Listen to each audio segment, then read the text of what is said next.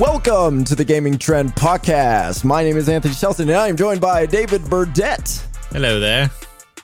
and Noah Rigsby. Hello, everyone. In this podcast, we talk about the latest games we could get our hands on, games in our backlog we should have played a long time ago, and games you absolutely need to play. After Summer Games Fest, we're playing catch up. We got a lot of games to talk about. We got brand spanking new games. We got old, really good games. So we'll talk about Diablo 4. We'll talk about Final Fantasy 16. And I specifically have to call out Noah. He played XDefiant, so I personally am very curious to hear his thoughts on that game. That is a game we just cannot shake. Uh, and we also have some news to discuss. People are really unhappy with season six of Overwatch, and we're in season five right now, so that's going to be a thing. Uh, Nintendo had their direct today featuring some cool games. Diablo 4 seasonal model is raising a lot of questions for all Diablo players. Also, we found out Xbox is raising the price of Game Pass a few hours before the recording of this. So we'll talk about that. So let's start with Final Fantasy 16. I believe that is yours, David. Yes. Yes, that it is. Uh, I was right. not the person who did the full written review. That was David Flynn. Uh, however, I did assist with this one. And Final Fantasy 16 is easiest way to put this. It's something else because Final Fantasy 16 is not like the other Final Fantasy games you played. First off, it's not turn based. Uh, that is no longer that. Obviously, that's not exactly been a a thing for a little bit. Uh, we have gotten a couple of the like the new seven remake. We've gotten Final Fantasy six, 15, which was a little more open world. Um, Final Fantasy has not been afraid to change what it is and be, you know, ever try to change its style. But this is a pretty big departure. They actually brought on the combat designer, uh, combat director for Devil May Cry 5. And when you play the combat of Final Fantasy 16, it is evident that he was the final that he was the Devil May Cry 5 combat director because it is fast, it is furious. You've got numbers flying around the screen as you hit things. Uh, it it doesn't go crazy with at least for what I've played. Like there's some combos, it just doesn't go insane with them. I get I guess Jedi Survivor is probably a good way of kind of pointing it out is they've kind of instead of with Jedi Survivor you've got the different styles of blade you're using it's they've kind of just mashed that all up into one way that you're using everything here. Uh, but the interesting thing with this is whereas you were always focused in previous games on the party and all this different kind of things, you're really just focused on this main character Clive and his story through all of this, which you jump between a couple different things of his uh, in his life, his teens, his 20s, his 30s. You're going to spend most of your time in his 30s, and they go flashback to kind of these different things he's he's gone through, and the way everything begins, it, it's this heavy. I I know everybody's made the comparisons to say Game of Thrones and whatnot. It, it's this very heavy political drama that is going on with a lot of things. Uh, I was. It, I, I'm pretty sure, at least if I'm remembering right, the the demo, the some of the spots that it takes you through. I think this actually you'll have seen it, but I don't want to spoil anything, so I don't want to say anything.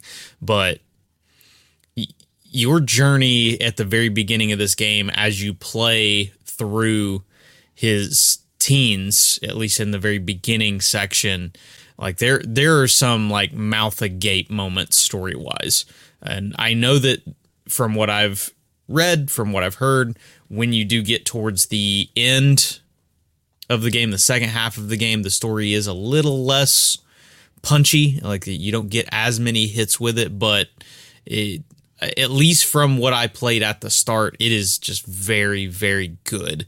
Like I, I've liked seeing what's going on in the background of all this. There is a little bit of that Final Fantasy. Um, I'm exist in this world, but since I've not been living here, I don't know everything that's going on. kind of stuff that's going. They're all talking about this stuff, and I'm like, okay, I I don't know why I should know this. and they do have some good lore options of being able to understand some things more. I'm assuming, uh, but that's gonna take you know jumping into the lore menu, which they interestingly enough, they actually bring up the lore menu accessibility while you're in a cutscene. So I'm assuming I've not used it, but it looks like it's there's a way to pull it up and actually kind of navigate some things, maybe to get some more of an idea of what's going on, which I think is a really cool option that not a lot of games have to give you extra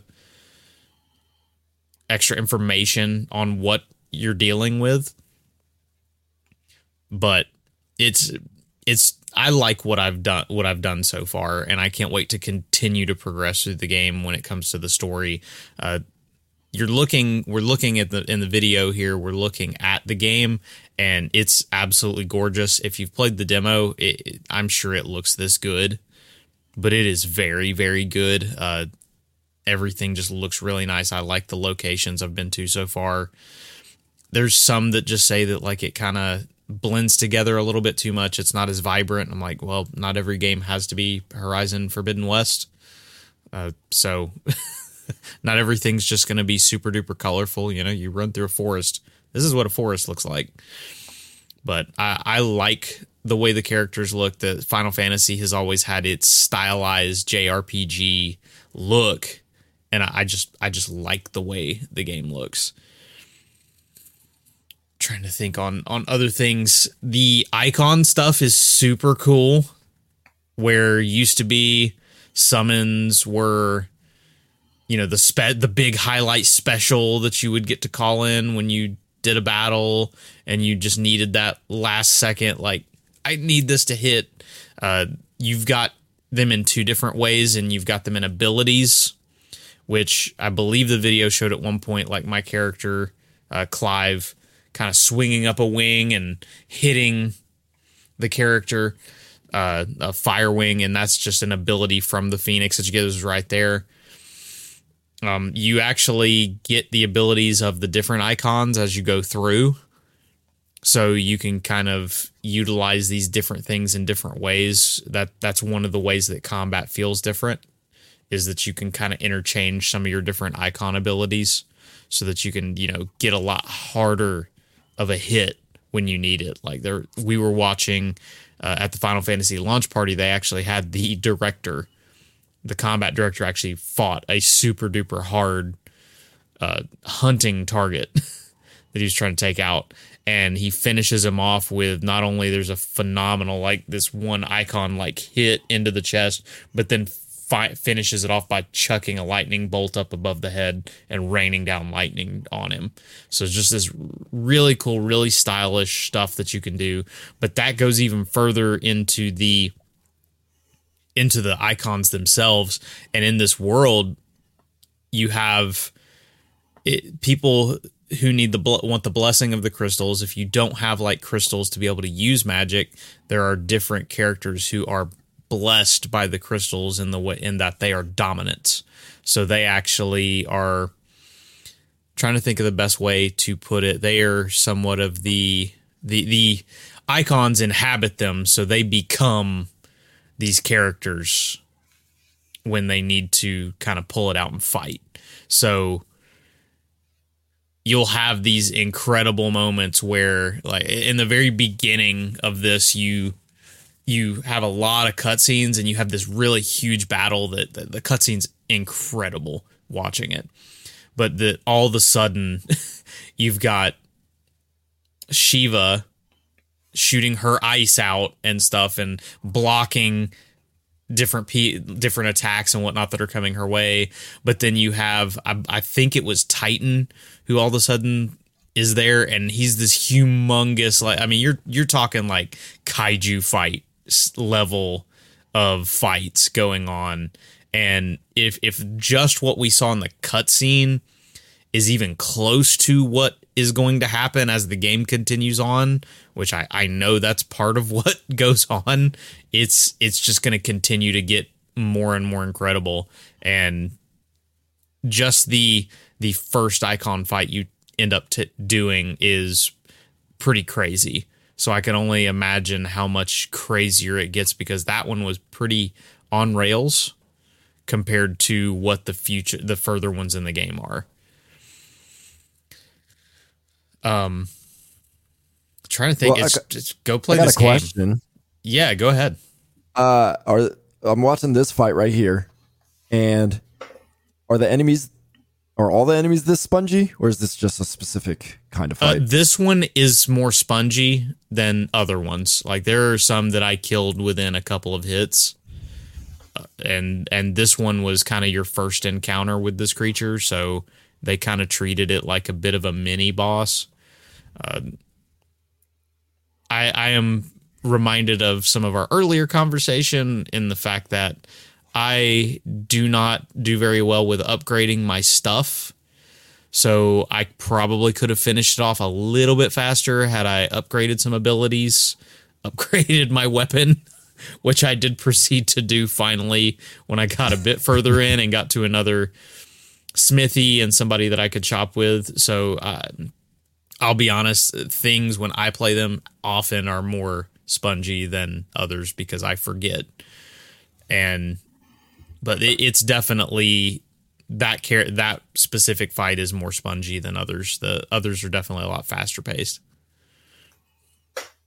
Is the world more um, open world or kind of similar like how 15 was or is it kind of similar to like the 7 remakes? So it's definitely more that way. That's actually something I'm glad you brought that up because that's something I didn't want to miss. The worlds are you'll you'll have some open exploration areas, but largely the game is actually like trying to think of the best way to put it.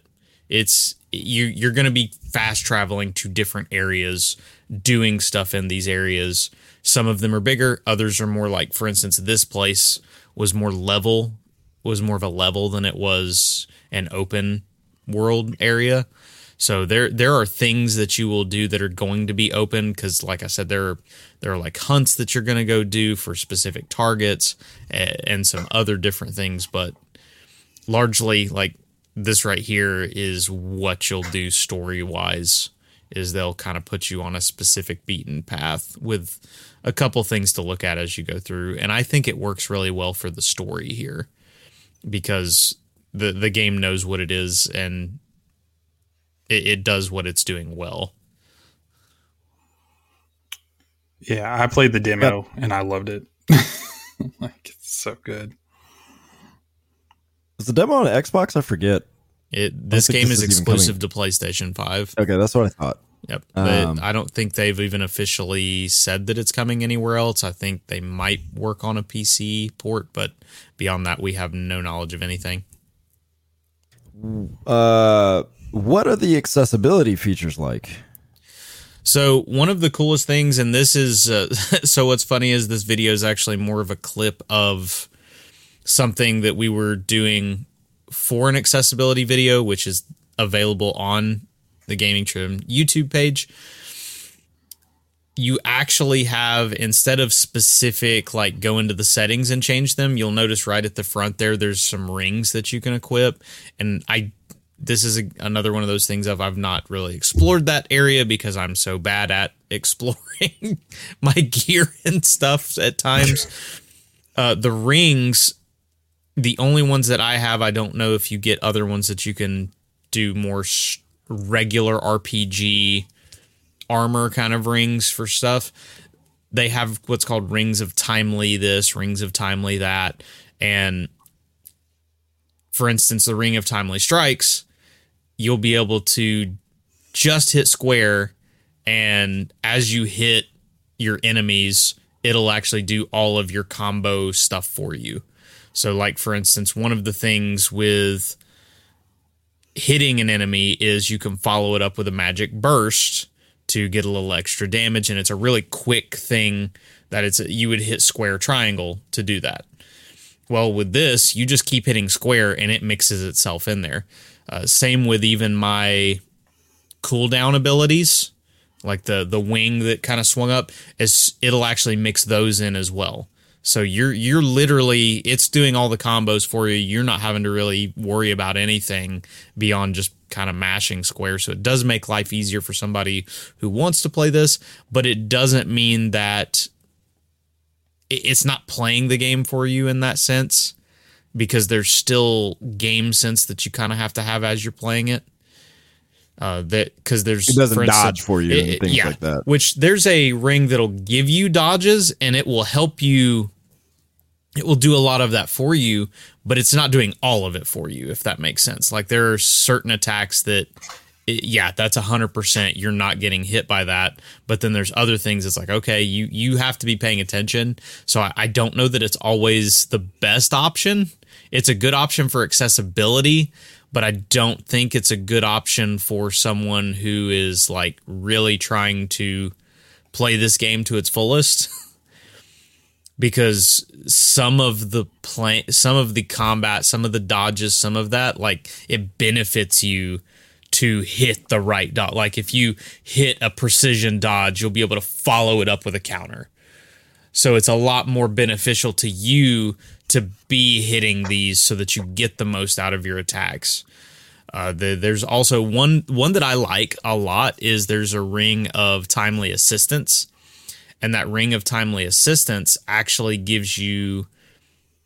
Uh, Torgal is your your dog that's with you, and he can he can fight. He can do a cura spell, which uh, will actually he can cast cura, which will actually the dark part of your health bar if you've been hit and you know you know how it goes with a lot of RPGs like you'll get hit and your health goes your health bar does go down but then there's a gray area of your health bar where you've you've been hit but it's like it's gone but it's not gone and that cura it'll actually regenerate that over time but he also the the dog you can have him fight back as well uh, if you equip the ring of timely assistance, you're not having to use the D-pad to control him. He, you're he's kind of doing all the things on his own, and and to me, something like that was more useful for me, where I'm not. There are again benefits to if you get precision attacks from the dog, different things like that. It will help you a lot, but it, it the it gives someone who would like the accessibility the, a way to play it as well as a new newer player to something like this. But it really but it isn't been so beneficial to a skilled player to just oh i should just i should just equip this and just hit at, hit square the whole time like it, it's it's actually more beneficial for a skilled player to go through this and actually play the game if that makes sense look for those pre- precision timings So you mentioned the dog Torgal. yes Can you pet Torgal? I have not gotten to do it yet. I believe you can, but I have not gotten to do it yet. So I that that's just something that I don't know yet. Because I've been my- really hardcore following the story. So Now for my follow up. So in the combat, um, from the demo, there wasn't really a way to chain your from when I what I played in the demo. There wasn't really a way to continuously chain your attacks. It's kind of you do your three or four light attacks, and then you can combo it with the triangle action. Um, does that get expanded upon as you get in, or like are there more ways to chain your attacks, or is it just like how we've seen in the clip? You just kind of do your four hit combo over and over again, which you break.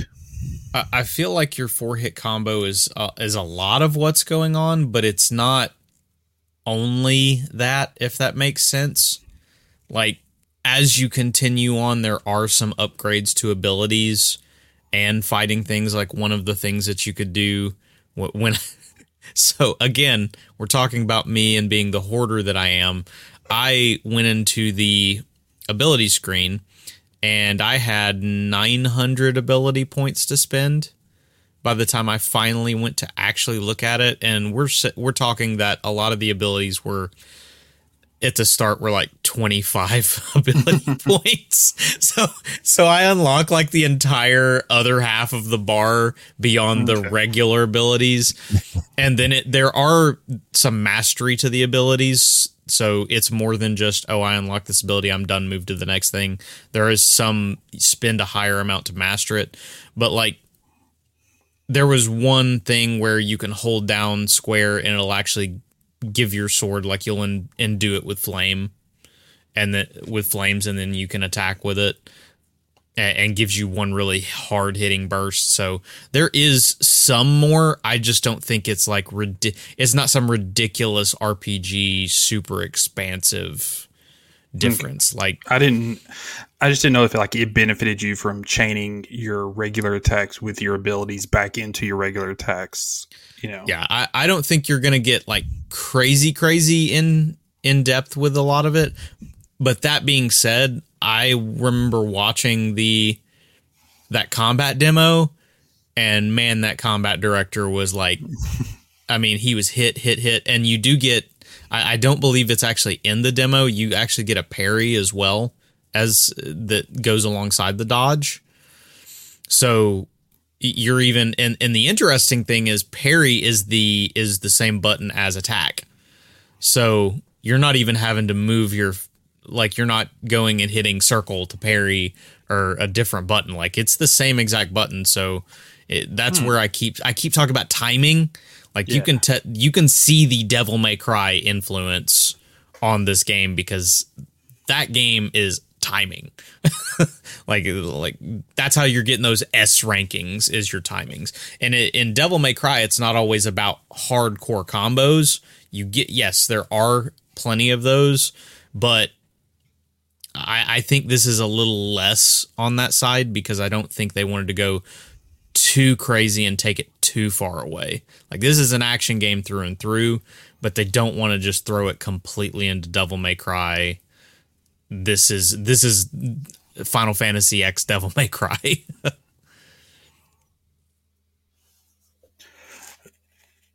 Anthony, do you have any more questions? Because I got one. No, I don't care anymore. It's not on next. Not play. Uh, no, I just I don't have. I want to play it, but yeah, yeah, I don't have any other questions. Okay. Um, well, I got one final one that popped into my head because uh, I got to thinking on it. So I played the demo in performance mode, mm-hmm. and I really liked it. And I know there's you know the performance and then the other quality. I think is the other mode. Um, did you play on both of them, or like is there one that you would definitely recommend people go with? I I played on performance and uh, especially talking to Flynn, it is better to play on performance because of those timings. Like you, you just it just makes it easier to know that you're hitting your timings right.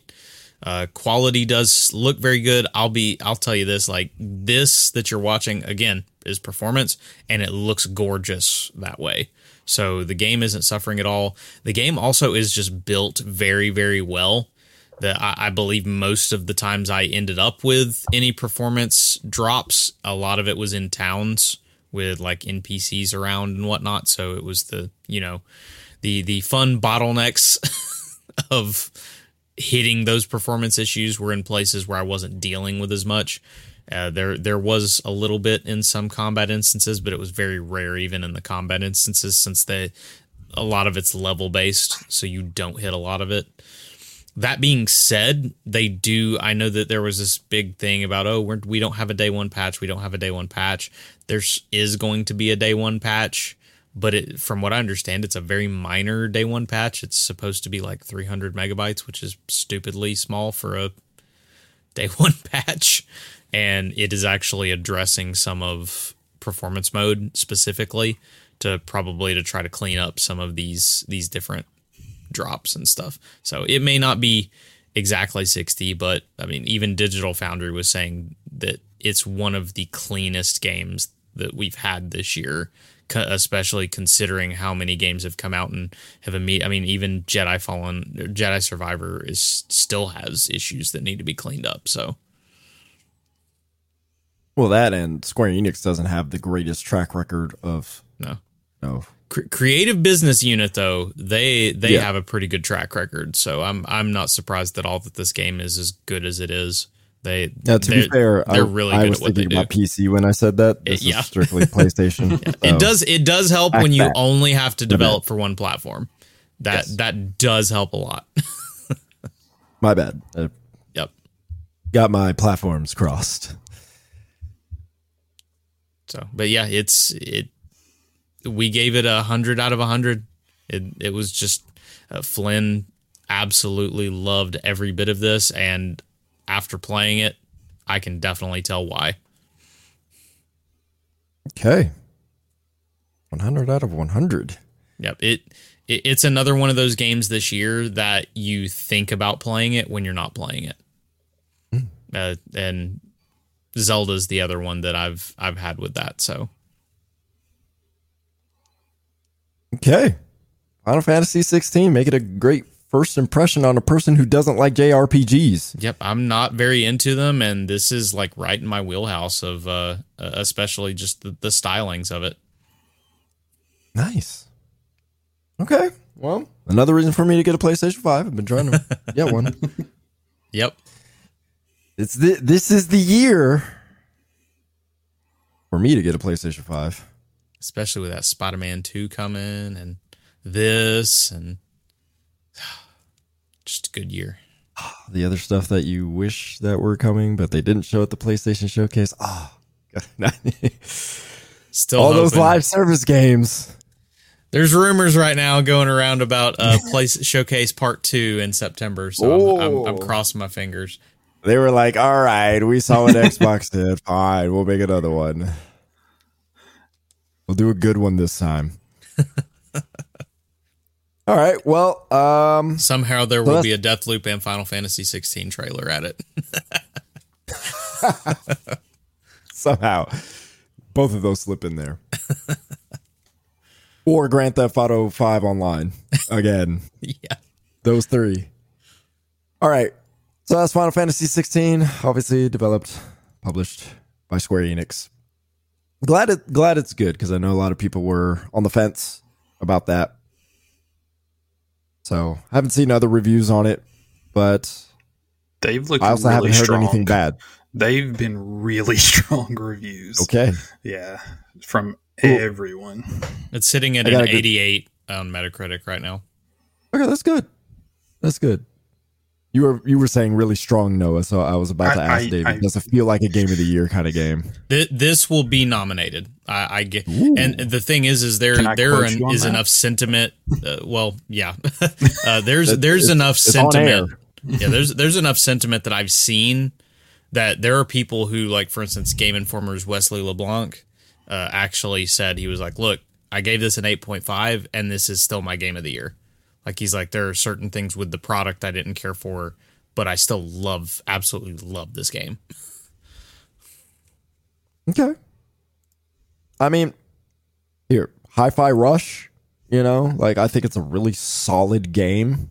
Um, but it doesn't do anything new. It's still my top two this year, you know. Um, feels great. Um, does what it does very well. But it's like we've seen that before, kind of. Just does it very well. So yeah, top two. I, I could see I could see that. 85 isn't I like how 85 is like that's a game of the year. Oh, I I sent a uh, 95 and up. Oh, I sent a I sent a tweet to somebody. I was like, "88 isn't a complete and utter failure." to which the the to which the person responded, "I only play games 100 or better." That's fair. Oh, that's funny. All right. Well, uh I always struggle throwing to myself, but I played Diablo 4. There it is. I got it up before I needed to do I was anything waiting. else. Anthony's just gonna walk away and just make us watch this, and that's it. There it is. Behold the greatness. Let it speak for itself. Um, so I I released a, a video uh, when this game came out, and my thoughts on it were pretty much my feelings about the thing and i mean the video got absolutely ravaged at the end of the day. Like it was uh, a lot of people misunderstood what the video was supposed to be. But basically like i, I give my sentiments of diablo 4 without actually like um I, I i presume people have played it because of the betas so i don't go into a great detail. I just tell people how i feel about the game. So maybe my delivery wasn't great. I'll take some blame for that. But my I still stand by my sentiment. And my sentiment is this. Diablo 4 does nothing groundbreaking. It doesn't do anything to push ARPGs forward. It's not innovative in that way. It does bring Diablo into the modern era, so that that's good. It needed it, but that's it. And yet I still give it a 9 out of 10 personally. We gave it Gaming Trend gave it uh, a 100 out of 100 I would give it a 90. I'll explain why later. It's been a great but, year. Huh? It's been a great year for video games. Dude, it's so good. But I feel that way because everything Diablo 4 does, it does extremely well. It does everything at a high level. Um, it's like a really good cheeseburger, you know, like a cheeseburger, you know, it's buns, it's cheese, it's meat, it's tomatoes, it's lettuce, pickles, must, mustard, ketchup, whatever you put on your cheeseburger. But when you have a really good cheeseburger, the buns are toasted just right. You know, it's just the right bun. It the meat's seasoned and cooked well. The cheese is melted just right. You got fresh tomatoes, good, you know, all that stuff. Everything is just good, and you bite into it. It's like this is freaking good cheeseburger, but it's, it's like just that, a cheeseburger. It's like that Shake Shack bacon cheeseburger I had while I was in LA. Oh, that's delicious. Yeah, there you go. I haven't had their bacon cheeseburger. I've had their shakes. Their shakes are good. Um, that was good too. he's like that. That was actually the side note. The bacon cheeseburger that was the highlight. But yeah, it's a it's a cheeseburger but it's a really good. She, everything is done right. That's Diablo 4. Like you bite into Diablo 4 and it's like this, this is really good. And so I, I don't blame anybody for feeling like Diablo 4 is a little generic. It doesn't really do much. I wouldn't argue with that, but it's still fun. I'm having a ton of fun with it. Um, so let's talk about some specifics. Uh, first of all, the open world is absolutely enormous. It takes 15 minutes from one end of the map to the furthest end of the other map to get through. About 15 minutes. I, I literally walk through it, and it's huge. So, um, but it feels natural. This whole open world. It almost feels like Diablo f- has always been this way. With everything that is added, it it feels like it's always been this just huge world with a whole bunch of other stuff going on with other people involved as well. So it's got some MMO aspects to it. That's the biggest inclusion basically into Diablo 4. We got world bosses, public events, which they call Legion events, PvP areas, and then just as you're playing, you get increased experience for fighting alongside anybody who's in the world. So you literally just exist next to somebody and you get increased experience. You don't even have to be in a party. So these things that you have in there, it feels like it's just always been this way. That's how natural it feels. You just flow. You go from one section to the next. There's no loading screens. The whole map is just there. You go and do stuff. It's fantastic. Now, Noah, you just walked away. Doggone oh, no. it. he had to go to the bathroom. That's fine. He might still have to, his headphones He's probably on. going. He's probably going to download Final Fantasy 16. Oh yeah, I don't blame him. Uh, so anyway, Noah mentioned oh, a few weeks back he asked about enemy variety in the beta. Now that I've played the whole game, um, I would say yes, the enemy variety is there. Now you got your archetypes, you got your close range enemies, long range, aggro, magic, all that. Some close enemies, uh, or excuse long range enemies, they'll use spears. They'll uh, shoot some poisonous insects. They all do something different. Uh, some aggro characters that the the kind that bum rush you and just mess you up. Some melee attack, some chase you and try to blow you up. So all that variety is there. In droves, they definitely make you play differently. For the most part, you can fight them the same way. You know, if if you have a particular way of going about that, like my rogue had a very specific build, and I needed to do things in a particular sequence in order to maximize my damage.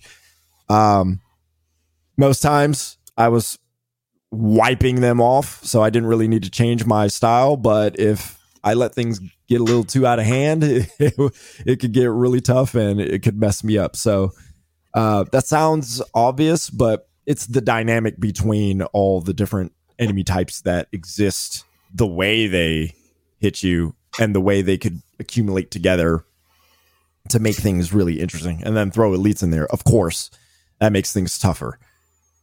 Uh, so there's so that's the enemy variety and types but some standout things that I definitely want to talk about. I want to start with the skill tree because I think the skill tree is really misunderstood. So the skill tree acts like an ability unlocker. So you unlock nodes as you get skill points, you get the ability to basically you can with a skill point, you can unlock a basic attack. With other skill points, you can unlock your core attacks, which is the attacks that uh, consume energy. With another skill point in a different node, you can unlock uh, agility skills for rogue, for example, or imbuement skills, which can combine with your some agility and some core skills. So you're basically with this skill tree unlocking different abilities that you can use to fight that's not how most skill trees work in these kind of games. Usually, skill trees, you know, your expectation is you'll unlock skills that synergize with other skills within the tree. So you take Borderlands 3, for example, with Amara. Uh, she could be a, a melee character, right? So her skill tree will look like something like max health. You could increase her max health so she could stay in the fight longer. You can increase her d- gun damage when closer to an enemy. You can increase her melee damage specifically on and on. And all that stuff is in the skill tree. And that is what you're building. And then you find the right guns and gear to complement those things in the skill tree. And what's nice about that method is those benefits are unlocked immediately. So whether or not you have the right gear or the right guns, you have those abilities being used. It's just once you get the right gear, whatever the case may be, you maximize those benefits, right? That's not Diablo 4 at all. This is loot is how you establish and create your build. The skills allow you to focus on a concept. So say I'm using Rogue. There's this one ability called Twisting Blades. It is a fantastic attack. It destroys enemies. So, by typically, if I wanted to build into this attack and really take advantage of it, it needs energy. I want to boost its damage. Well, I'm going to find stuff that allows me to increase my energy and maybe I can consume less energy every time I use it. Maybe I want to increase just its damage there's really not that many options in the skill tree to be able to do that. Um, there's some immediate modifiers connected to that skill. Maybe there's some other stuff that aren't necessarily directly related to it. Other than that, there's nothing in the skill tree that you could really use to boost the power of twisting blades. But then you look at the gear and you're looking for stuff like dexterity, which specifically increases the damage of core skills. You're looking for just base damage increase. You're looking for uh, energy, uh, just increase in energy overall, right? All that stuff comes from your armor and your weapons. None of that stuff is found in the skill tree. I like that method. I like I like how like just everything is just built in the loot. It makes loot more exciting to me. I like searching for it more. Um and yeah, I feel like that particular method's benefit mostly comes from the fact that when you get stronger, sometimes you got to switch out the loot which then busts up the build that you're using in your skill tree and you're not getting those advantages anymore. So you are now having to figure out, okay, what's the best way to attack these stronger enemies while I've now trying to find new gear and loot that works with the build. With this, it's like, okay, well, I have to switch out my gear. I'm using a bunch of shadow imbuement, but now I got a bunch of stuff that has cold imbuement. All right, well, just switch from shadow in your skill tree and just put cold. And now you're taking advantage of all the stuff that has cold imbuement involved. So it's like a really simple, simplistic way to just switch things up on the fly as your build is is changing. So it really works for people who want to build but are also growing and and getting new gear at the same time. Like you could always have something that takes advantage of what you have versus the skill tree. You're limited to what's in the tree and the you gotta have the right stuff in order to take advantage of it. So I really like this method. And I and I feel like not enough people take advantage of it or at least understand it. Like I get it. Path of Exile lets you do just all this kind of crazy stuff with the skill tree. But Diablo 4 is just like, no, it's the loot. I really like both methods. Both methods work. Um, so yeah, I, I, I would say to people like, no, embrace this. Like this is, this is good. It's just a, it's a different way of going about it. What people are not having fun with though is the global level scaling. That is basically the enemies scale with you. You grow a level, they grow a level, and they don't really stop growing a level. So the problem people are having with this is that people don't feel powerful. They they feel like they can't over level to just wipe enemies out in one hit. People like that power trip. You know, you I get it. You put in the work and you're rewarded with one shotting enemies for doing every side quest and every main quest and every little thing that can give you experience. You don't get that. You know, it's you're constantly having to fight enemies at the same strength as you. I don't like or dislike level scaling, but I do think it works. I, but I don't get people who say you can't obliterate enemies. I spent almost my entire playthrough obliterating enemies. I I mean, I'm just mowing through them. So to me, when people say I can't, they're saying I don't want to make a build. That's that's what I hear. And you can't this is not a game where you can get more powerful simply by leveling up. Like you need to combine things that you're finding as you go along to take advantage of something. So that way you can have an easier time and you can feel overpowered. Because I felt overpowered basically up until the World Tier 2 capstone dungeon. And it was like, oh, that was quite an increase. But my gear was so old because it just helped me all the way through. I just happened to find some really awesome gear that just combined with everything that I was trying to do. And it worked. Great.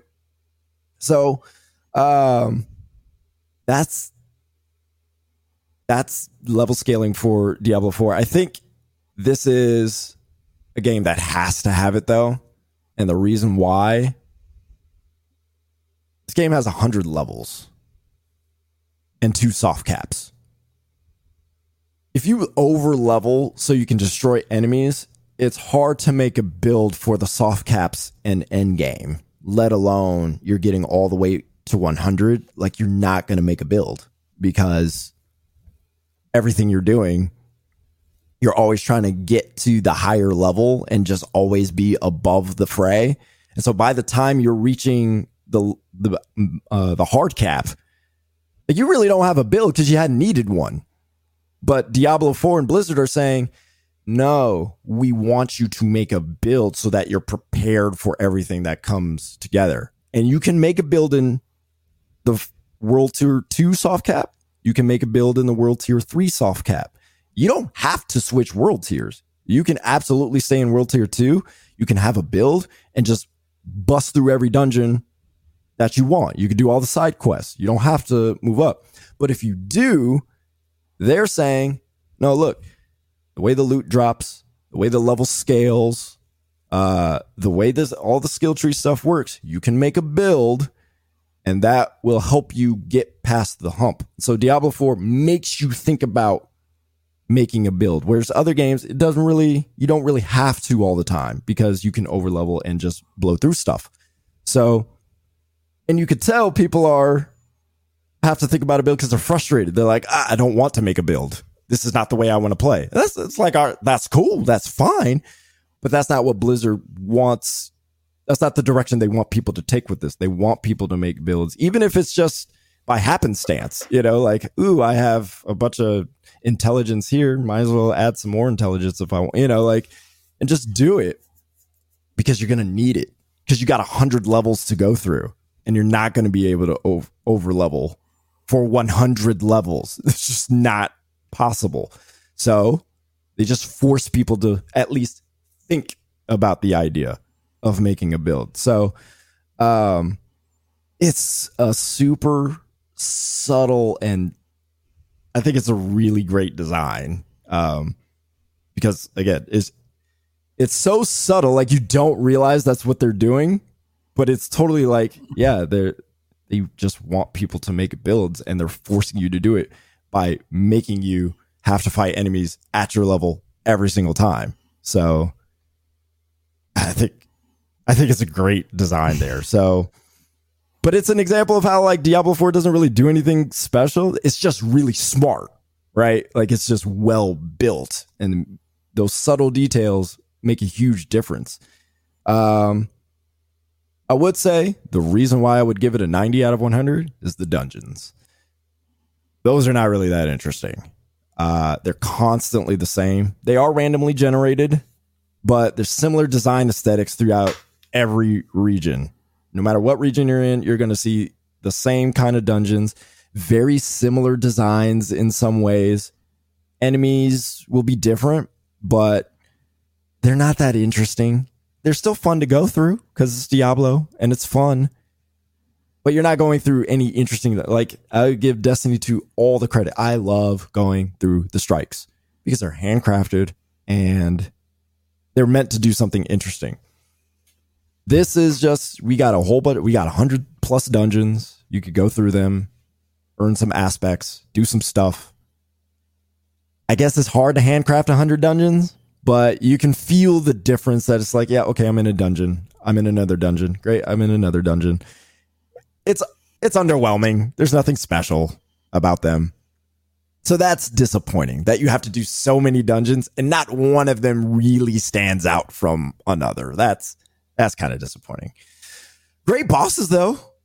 Oh, I love the bosses. They're really good bosses. I see you leaning into your mic, Noah. It sounds like you wanted to. Oh no, I was just agreeing wholeheartedly. Oh. I love the bosses in the dungeons. Yeah, the bosses are really so fun. unique and fun. Yes, they make you they make you move. They make you change your tactics. They're fun solo. They're fun in groups. Uh, really, the dungeons not not great, but the bosses make up for it. They they are very good bosses. I also want to quickly men- mention uh, sound design, and not enough people have talked about the sound design. I haven't either, but this is one of the best sounding games I have ever played. There are so many subtle. De- you can hear every punch, the way the enemies crunch and squish and blow up as you attack them. Um, all the specific sound effects that they use, everything. Like you don't confuse anything in this game. It's all, and it all feels separated. Like I can pick out sounds when a whole bunch of stuff is going on. It is mixing and mastering that is ridiculous. Like if this game does not get some kind of sound design award, it, something's wrong. Something is wrong but uh, music's fantastic as well.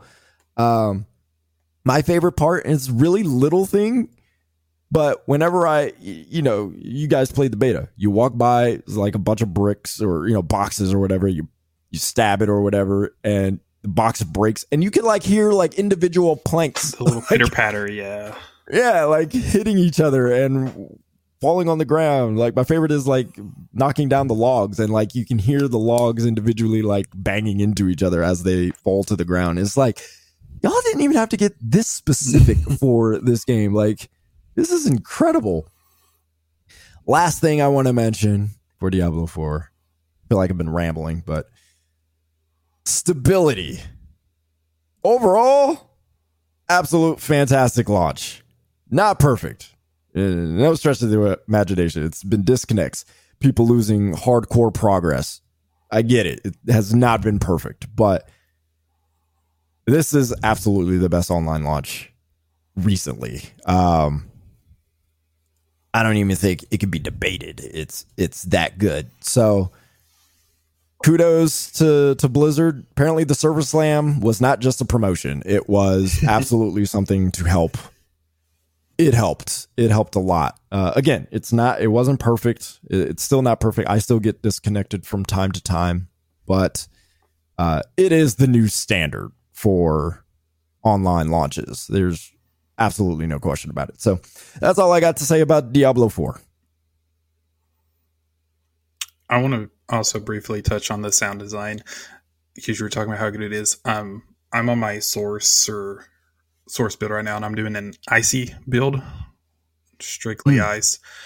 And one of the abilities is the ice shard, and you cast out each time the five individual like in a row icicles and stuff, and you can hear each icicle of the five in like the burst that you throw them in hitting the enemies while you're doing all this fighting and even with those individual five i can still hear when like one of the enemies throws like a javelin at me and it hits me while Yeah. i'm still spamming my attack like the so good like i i agree with you sound design is s tier Yeah.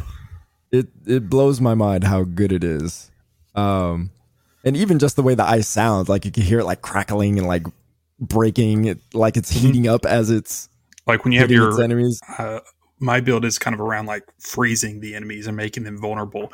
And whenever you kill the enemy, it doesn't. They don't make like a dying sound effect. It's like taking an ice big block of ice and just shattering it. It's so Yeah. It the elements and attacks that you use it. It's not just some generic. It's like they thought, how would this sound? Like your Yeah. fire sounds like fire. It ice sounds like ice. The cackling ability when I was doing my shock build sound just like electricity. Just I cannot stress enough how good it is. Yeah, whenever I use the like the shadow imbuement and and activate it, it's like this like sound. It's like, yeah, I, I that's probably what it would sound like. Mhm. It just they did put in a lot of thought into the sound. Yeah, and you mentioned like the level scaling. Um, you can obliterate.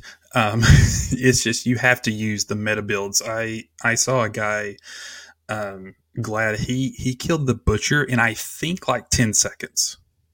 Like it was insanely busted build. So you can. It's just you have to put thought into it, or you can just go and copy paste builds. But like there is so much thought and like different builds for different situations.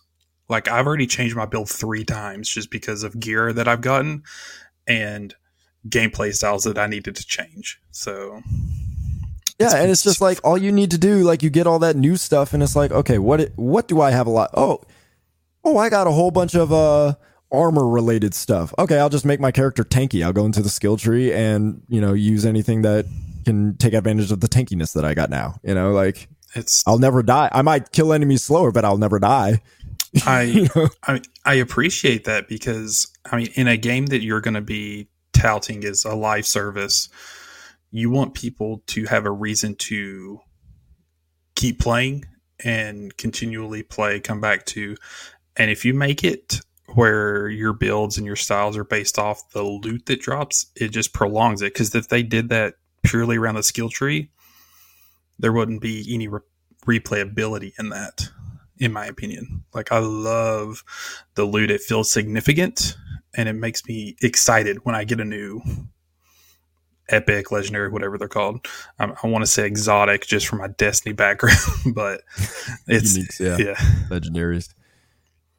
Um, another point I just realized as you were talking, a common problem too in in games where, um, I guess your builds are based more on skill trees, and then you have the gear and guns to support it. If a gun or gear gets or you know weapon whatever gets nerfed, like now you're now this build that you've created that does combine with this stuff feels less useful because now the thing that supports it isn't there anymore.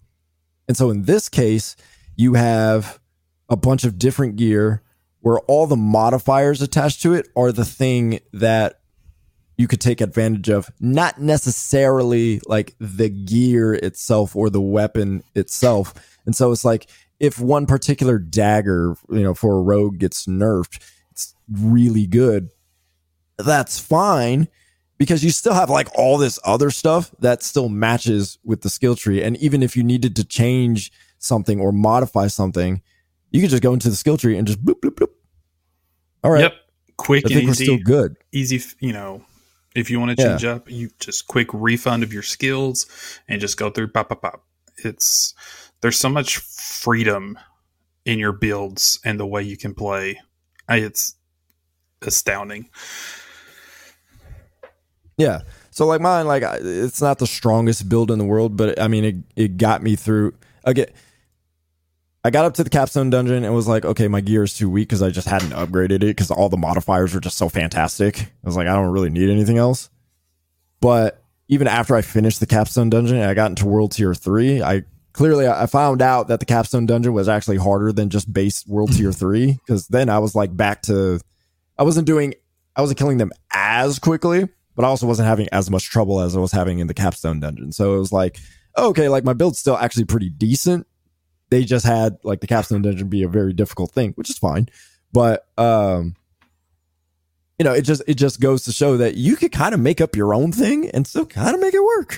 you just have to like you said, you just have to think about it. So yeah, it's I don't know. I think it's just a really well built game that's kind of misunderstood in a lot of ways by a lot of people, um, just because of Diablo tradition or other games like a Borderlands or a Path of Exile or something. Uh, in some ways, a Lost Ark.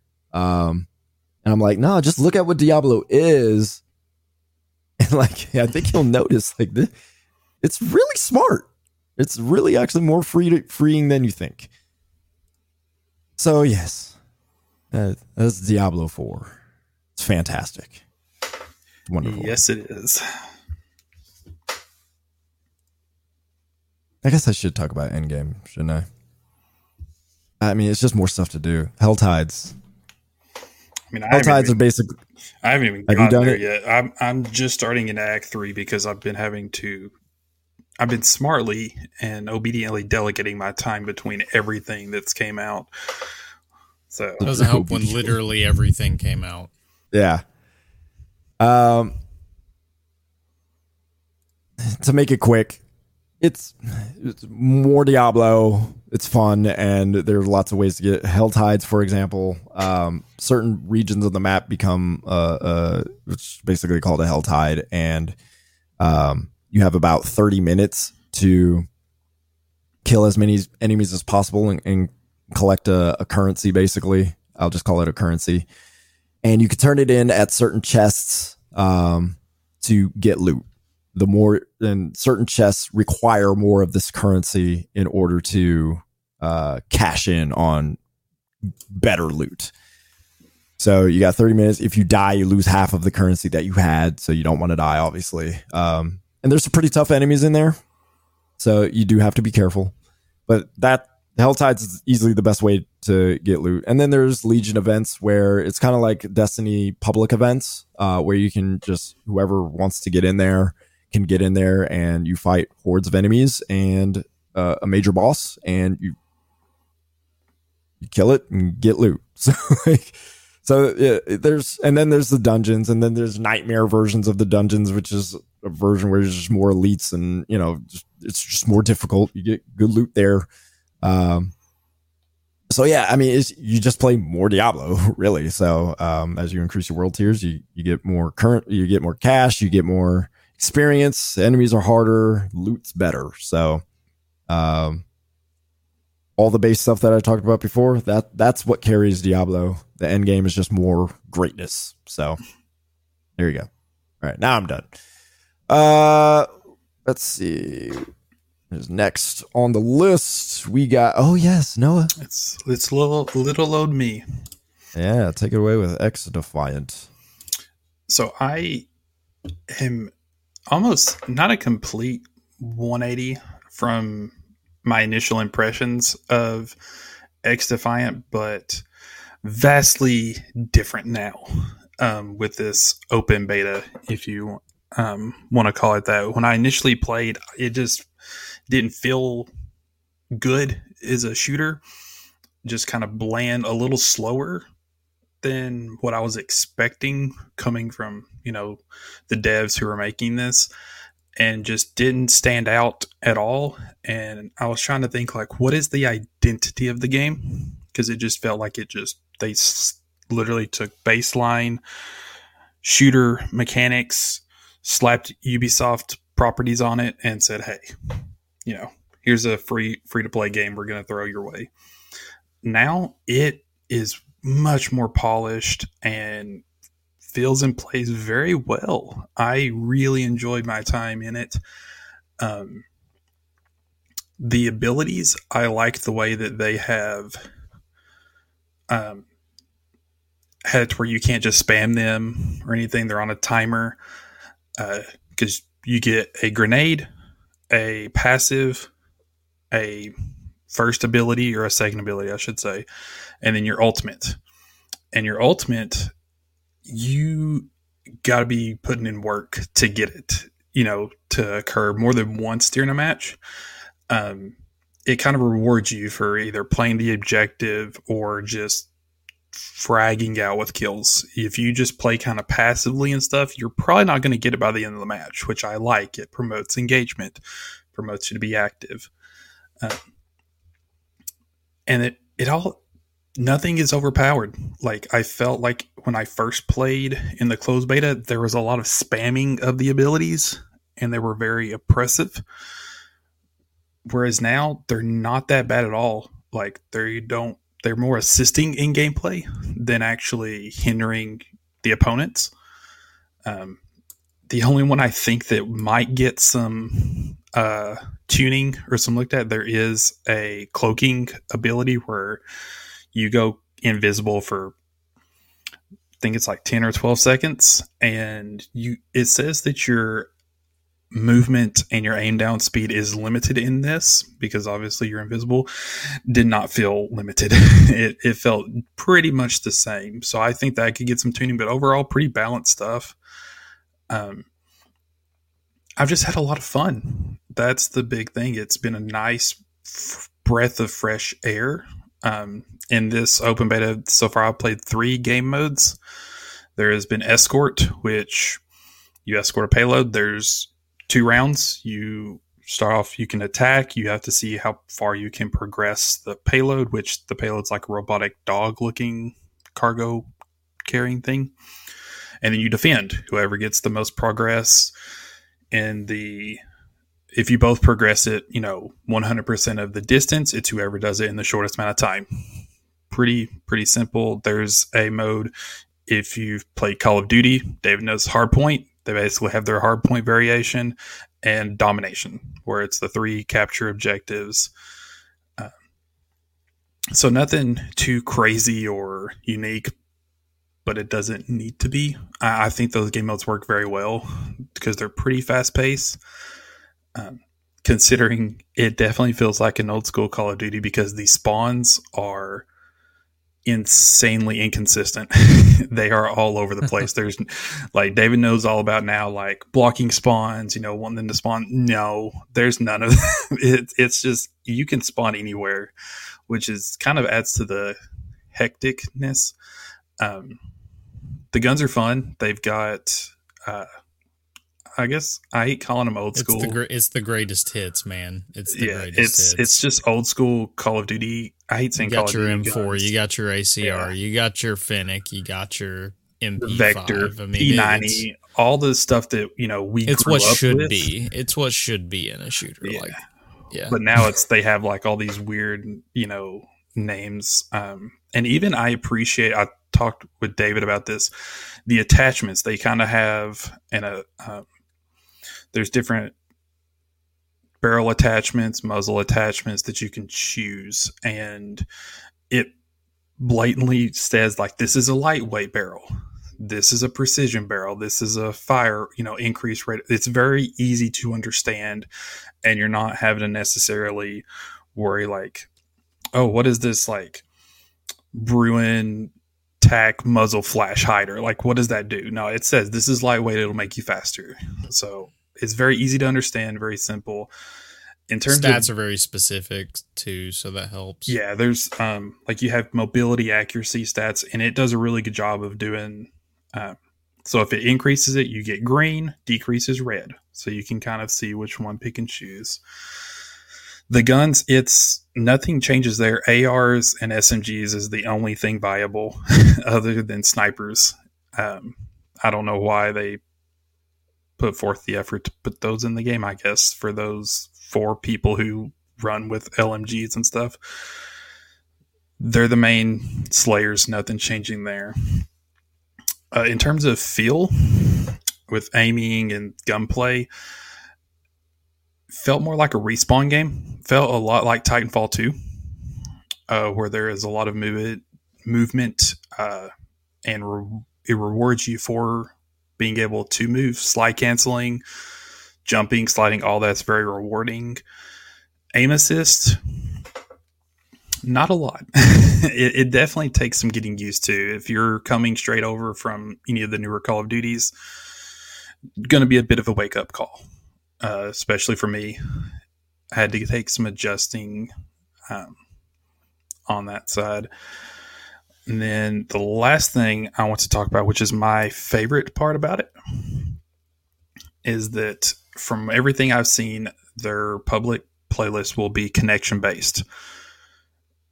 Very for being a beta, the games were very very consistent.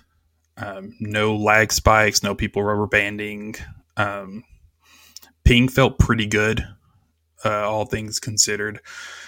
And it was the old school Call of Duty where my first game I got three kills because we were getting mowed and then the next two games I dropped 35 because you know there's just anybody can get matched up with anybody. It's not this skill based where everyone is trying hard, sweaty, you know, the entire time. And so, if you're wanting a break from Call of Duty with its matchmaking and try harding, try it out. I think you'll be very surprised. Um, I wanted to bring up a tweet that Mark Rubin pointed out that I very much appreciate and enjoy because I don't know why a lot of people think that everything has to be a killer of something. Like if a new game comes out, is it going to be this killer? What's it going to do compared to this? Um, he said in a tweet, XDefiant is a love letter to the arcade arena shooter. Is it a COD killer? Piffed. I have no idea. We're just trying to make a game that people can love for a long time. And I mentioned before, I was trying to figure out what XDefiant's identity is. And it, after seeing that tweet, it definitely feels like a love letter to old school COD, those old arena shooters where it's very fast paced, frantic. Um, you can drop 50, 70 kills in a lobby, but then you can turn right around and drop four. It's kind of a great vibe for everybody that if you want to break from Call of Duty, it's free to play. Give it a shot. Like the, I believe he said that, or somebody from Ubisoft said that XDefiant will have obviously purchasable purchasable skins, but and, and they're the also pass. I'm pretty sure. Yeah, and the battle pass, but they're also wanting to make it more, I guess, instead of having like a, oh, we're going to put 50% skins, microtransactions, and 50 earnable through challenges and in game, it sounds like they're going to try to definitely make it more how there are more skins available that you can earn and, you know, get yourself rewarded through gameplay versus microtransactions. So we'll see the quality of the skins they do and they choose in that. Um, but that's it's a good refreshing thing to hear that they're not strictly like, hey, we're very much worried about the microtransactions.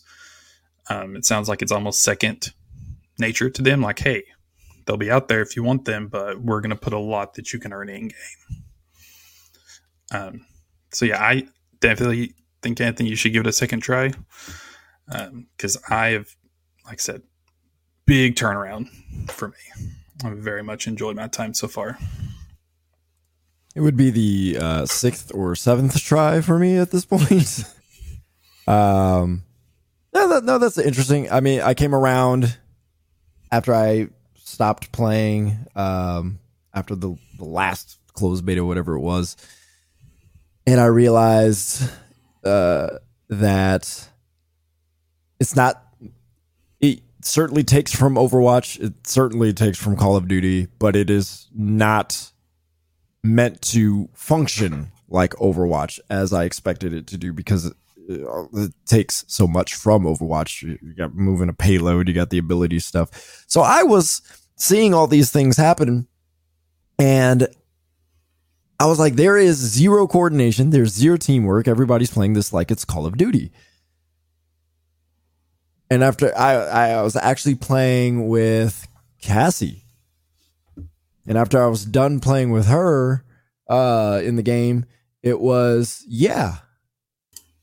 I I see I see now because I was using the um, the echelon with the cloak, and I was like, okay, yeah, this this cloak wasn't for anybody else. It's not necessarily for me to flank with a coordinated effect. Um, yes, timing is everything. I, I get that. You you want to you don't want to one v six, you know, and all that stuff. I I get that, but um, because there's so many different lanes people can go down versus like Overwatch, it's almost just like one kind of lane with a few flanks. If you understand what I'm saying and the difference of that. Mm-hmm. Um, it's it's really not meant to be like, okay, we have a shield player, great. So we're gonna all follow the shield player because he's basically our tank. It's like, no, he's still as squishy as everybody else. He just happens to have a shield. Yep. So um, once I understood that, I started to appreciate what XDefiant is a little bit more. I do still struggle with what its identity is supposed to be. I get the uh, old school love letter uh, love letter to old school Call of Duty. I just don't know if it's convincing enough to attract the the enough Call of Duty players to spend enough time with XDefiant that they decide to pay money for stuff and not pay money in Call of Duty. Because that's the biggest thing with Call of Duty right now. For Call of Duty players, it is their Madden, it is their FIFA. That is what they play. So, can XDefiant catch enough people from that audience for it to stick around long enough? I don't know. That that that's my concern for this game. I will say, whenever I do play XDefiant, I do have fun. I do have fun. I just, I'd rather play something else before that. But I know every time I do play it, I do have fun. Yeah, I definitely um, want to see, you know, how much engagement they can keep with players. Um, because, like you said, Call of Duty, that's the big guy. Like, what are they going to do to get people to you know migrate to their their game. Um, I and I think a big part of it will be the content. Like how much content are they going to drop? I played probably about four or five maps. I would say so far, and I don't know how much. Um, if they're you know holding any maps for the full launch or whatnot. Um, I know all of the attachments and stuff for the guns that they put into the beta this time around were all unlocked, so you didn't have to like progress to unlock anything. You could try out whatever you know loadouts you wanted to do. Um, but the way the weapons looked in the loadout screen, it definitely shows room for more. So I yep. think if they can put the content and kind of keep up with the seasonal refreshment of maps or operators, if you want to call them that, the factions, if they can do new additions for that, I think they got a good chance of. They won't overtake Call of Duty or anything. I think they can be successful. Oh yeah, and I think that's at the end of the day. I think yeah, that's that, what they yeah. want to be is successful. You know, which how they gauge that being successful will be up to them. you know, it's for me. I it's just going to be a fun game that I can take if I want to break from Call of Duty or if I, you know, if the full game comes out and I'm liking it more for me, I can see myself making the jump. Um, just because of how much fun I've been having with it. It's just they need more than just me to uh, support yeah. them. So they've well, got a lot of work ahead of them, but there are 14 maps at launch and one coming every month is what they've said. Oh, nice. So yeah, that's pretty good. That is really good, first, actually. For the first year, for the first year is planned, obviously. So, I mean, that's Destiny Two hasn't got good a new plan. PvP map in like four years. So if they're doing one new one every month, like that is. Yeah, we'll, we'll see if they can execute, and that's my thing. I understand they're not going to take over Call of Duty at all. Um, it's not like you know, the the millions of player Call of Duty mm-hmm. has. They're going to cut it in half. Like I know that's not what's going to happen. But yes, my concern is how are you all going to keep the doors open? Because a live service is basically business at this point, right? Um, it's not like a single. It's not like a Final Fantasy 16 where you release it and you know it does what it does. No, this this is a retail store at this point. So, what are you going to do to keep the doors open? What do you need to keep the doors open financially? Um, so Obviously, we don't know that, like you said. But yeah, in terms of uh, its potential, I, I guess I have also 180. I thought it was just going to bomb. I don't think that way anymore now that I understand what it is. Um, but I also don't know how long it's going to last simply because of what competition it is up against and who the audience they're targeting is. I really just depends on the niche and how it catches. Mm-hmm. Yeah. Which, I mean, I have always been a big believer of the best Call of Duties generally are the ones with the best maps um, overall. I haven't. Well, how do you feel about the maps then? I haven't like, played a map that I didn't like. I, I okay. really haven't. Um, I only got to play like one or two in the closed beta.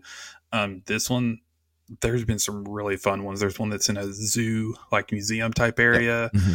Um, there's one that's almost like it's a connection between two buildings. There's one that's abandoned mm-hmm. like street line. Um, I haven't played one that I didn't think played fun, unique with lots of.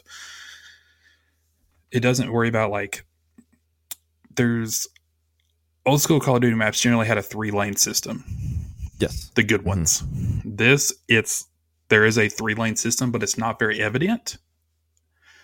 Mm-hmm. But you definitely feel it. it. It's not like, hey, you guys are going to fight do- these three these three lanes. It's yeah, it's almost instinctively like you can tell where the lanes are going to be. So I I agree. I've yeah, they they do a very good job obscuring the the lanes. So they like they guide you down it, but they leave enough space yeah. and openness and like little detours that pique your curiosity and like make you go that way and try it. Yep. And then um, you'll get somebody spawn, you know, right behind you. you're like, that's that's old right, school yeah. COD. um, oh, I meant to say, so you're talking about like the coordination, like the team. Um, I could tell you, I've major the majority of the matches that I played were the like hardpoint game mode and then the escort. I played a couple of domination game modes, but it was majority of those. So I don't know if they, you know, were weighted heavier in their rotation or not. But my guy, there is no coordination on escort. it's like who's the one team, man? Who's the one like dad sitting back with his AR, just like, okay, I'll push the card. It's just whole W old school COD players just running at it. And it's so much fun because it's like, I feel like we're supposed to be doing something. Oh, yeah, there's a payload. And the best part about it is they wait you playing the objective on your final score. Like e- after each, you know, match mm. or whatever, it's got the score and you'll have your kills, deaths, assists, you know, all that stuff. I, I'm not making this up. There was a guy had four kills, was at the top of the leaderboard because he sat on the payload the entire time. Yeah. and so I was, it was like top of this leaderboard was four kills and then you had like 20 22 15 like this guy jumped all of us because Yep. my man played the obj so that that kind of stuff is really fun to see you know It is. Yeah. yeah it's been fun i i think everyone should at least give it a shot and see what they think put some time into it so Nice thing is it's not launching like Skull and Bones at seventy dollars. So that is very true Yeah. Okay. That is XDefiant. I'm glad Noah got to try it out. All right. Uh that is Ubisoft, specifically Ubisoft San Francisco. So Yep. that is their jam. All right. Let's get into some news. David, take it away. okay, well, first up, we've got Overwatch Two Season Six, which you know this is this has been in the news for a little bit, uh, but this was too important for us to pass up because after all the talks about the stories content being canceled and we're not getting our PvE and stuff, well, they said we were still getting story missions. We are getting story missions. However, you're going to have to pay $15 to get story missions, and it's just a few of them. Meaning that we'll probably get to another season and have to spend another $15. So I have to present the question Has Overwatch lost the goodwill of its fans? I think it's good to note uh, the fans are pissed. Very. Nobody's happy about this. No. Yeah. Nope. So, uh, Noah, you can go first if you want. I mean, my, I think the content will be good. I think the story missions Really? will be good. Okay. The big, the thing that I am curious about is what reason will people have to play it more than once? Like that, you're wanting, you've already said your replayable PVE content is gone. So these story missions, what aside, so you want your players to spend $15 to play a mission that they'll play a couple times and then go back to playing, you know, ranked. I, I just, I don't know how they're wanting that to justify if there's no replayability because the majority of the player base what happens during all of the uprising events they hop in they play it a couple of times and then they just hop right back into multiplayer and that was free so this i'm just i don't see it being worth it for the majority of the player base um and especially announcing that so soon after you know the whole fiasco of canceling the PVE portion of it. Um, Every time somebody says canceling the PV, I just I can't help but laugh because I was like, that was really absurd. Go ahead. well, I I still even the PV is just the easiest way to describe it.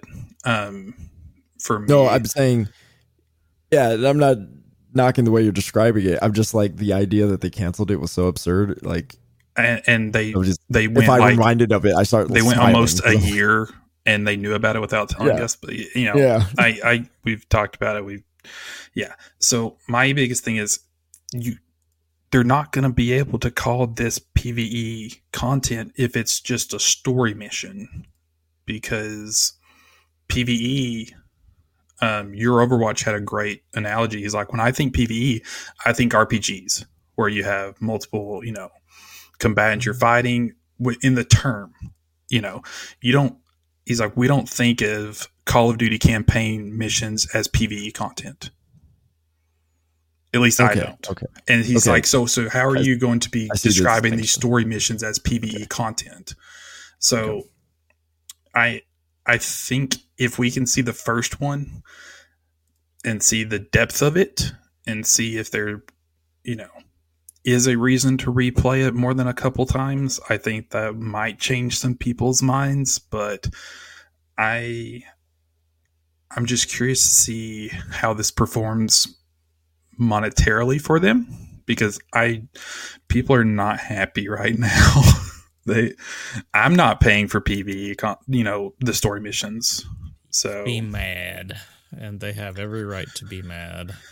Yeah, they they are fighting an uphill battle, and the announcement of a fifteen dollar in addition to a what is the battle pass like ten bucks you're wanting that in addition to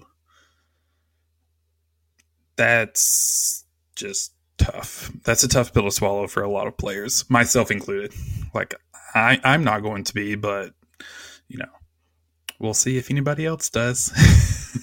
so, Anthony, you can go ahead and take it from here.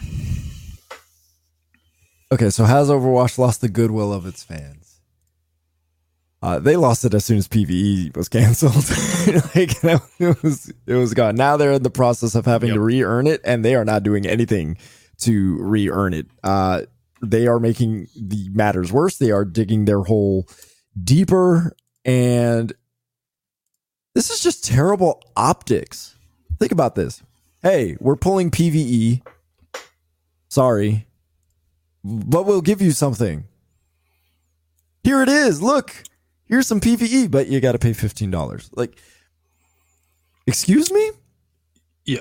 And, and I just want to really point out, like, I, and I'm sure you will agree with me and David both. I firmly believe that this was an executive decision and that has nothing to do with the devs. So I, I am not frustrated at the devs. I am more frustrated at the executives making these choices. I just wanted to throw that out there. It could be. Uh, it, it, absolutely could be. It, it, it may not be. Because here's the thing I don't have a problem with them charging $15. That is not my problem. They are a business. They created content, whether it was content that they already created and didn't get to finish because of the scope of it and they had to, you know, change it to, to fit this. They are still making something they have the right to charge for that thing. They are a business. That is fine. It is the market's decision whether or not they want to pay for it. So this is the risk that they're taking. They think it's something that's worth paying for. Fine. We'll decide that at the end of the day. So I don't have a problem with them charging $15. What I do have a problem with is the fact that they have not done anything to smooth this over. This is business as usual quite literally. You cancel PVE. You basically say we're not going to have any story missions.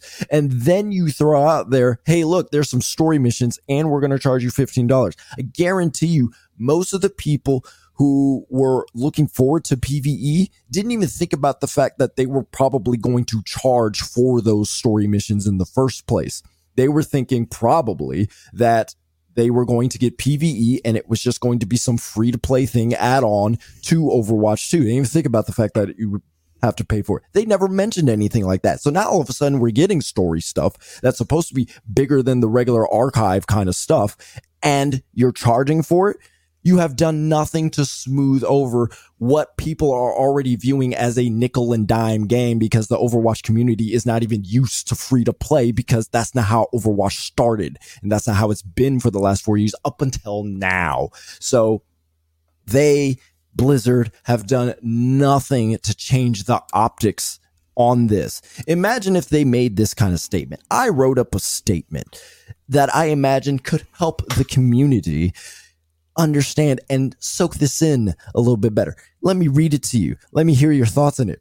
Hey, we're sorry we canceled PvE. We understand that's frustrating, but we learned a lot from what we did, what we did make, and we're going to use what we learned to give you some kind of PvE content.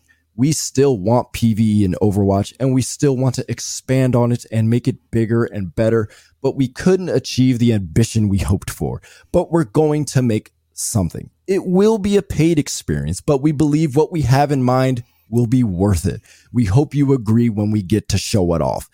Does that sound like a little bit better? Does that sound a little bit better in the communication? Like at least we know something. None of this stuff has been communicated before, right?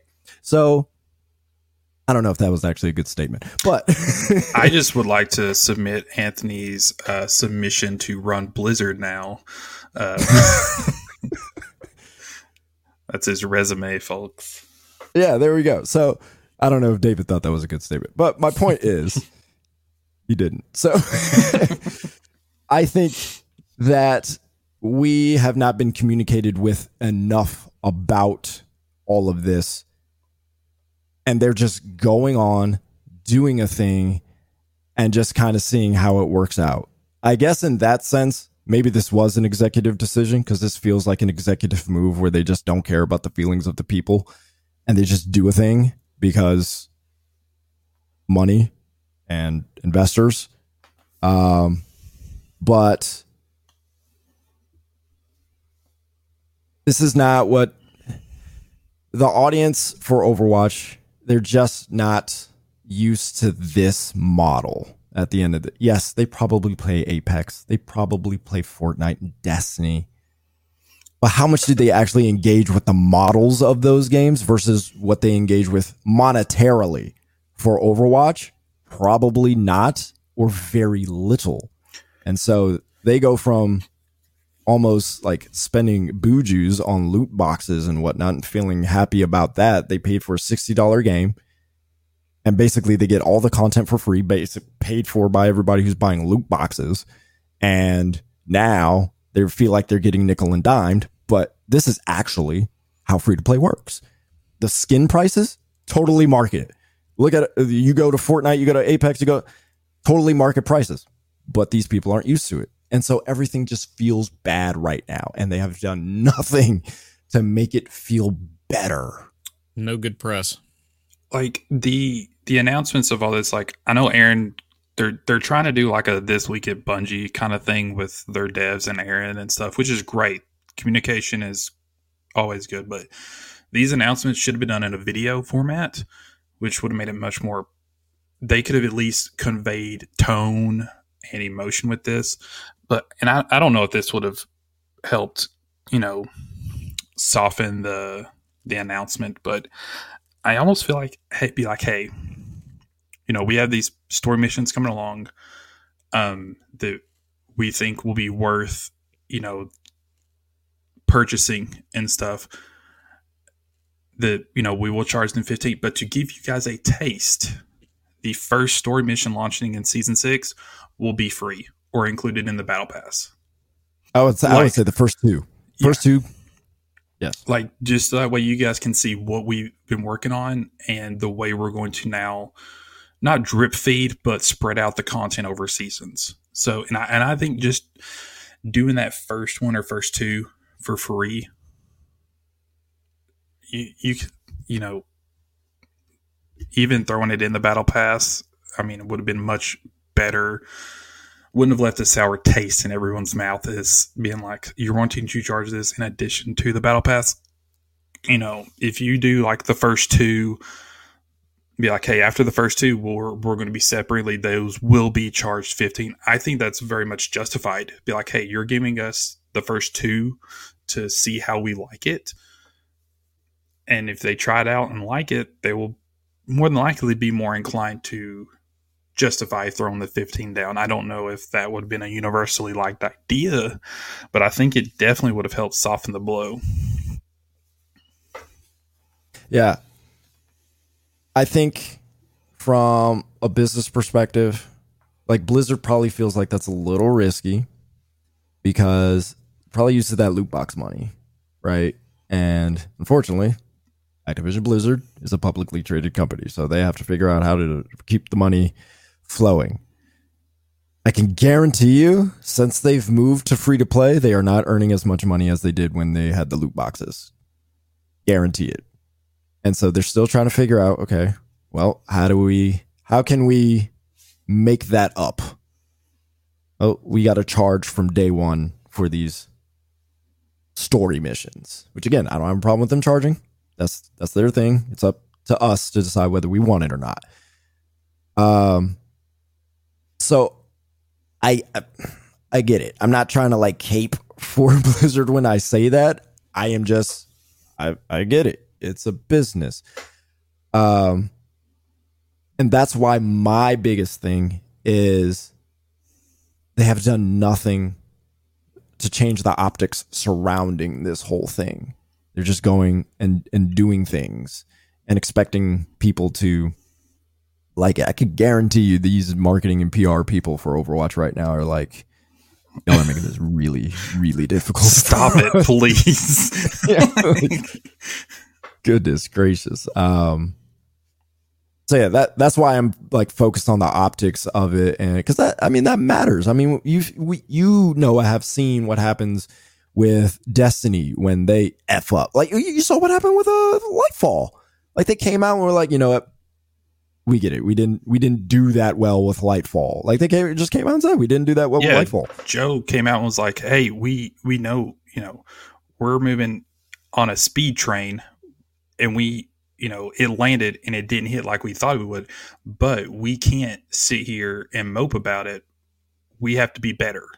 We have to make up, keep moving forward. You know, he used the analogy of like a basketball loss. Like you can't sit on that. You have to prepare for what you have next and make sure that you're yeah. better than what you were last game.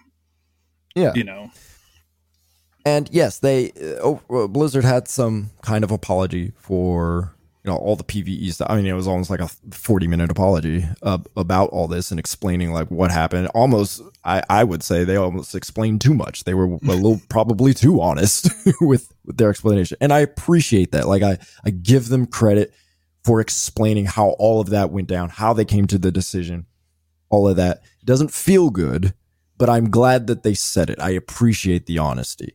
But from there, you need to work to build back rapport with the community. This, with no with no context, with no communication, does not do that.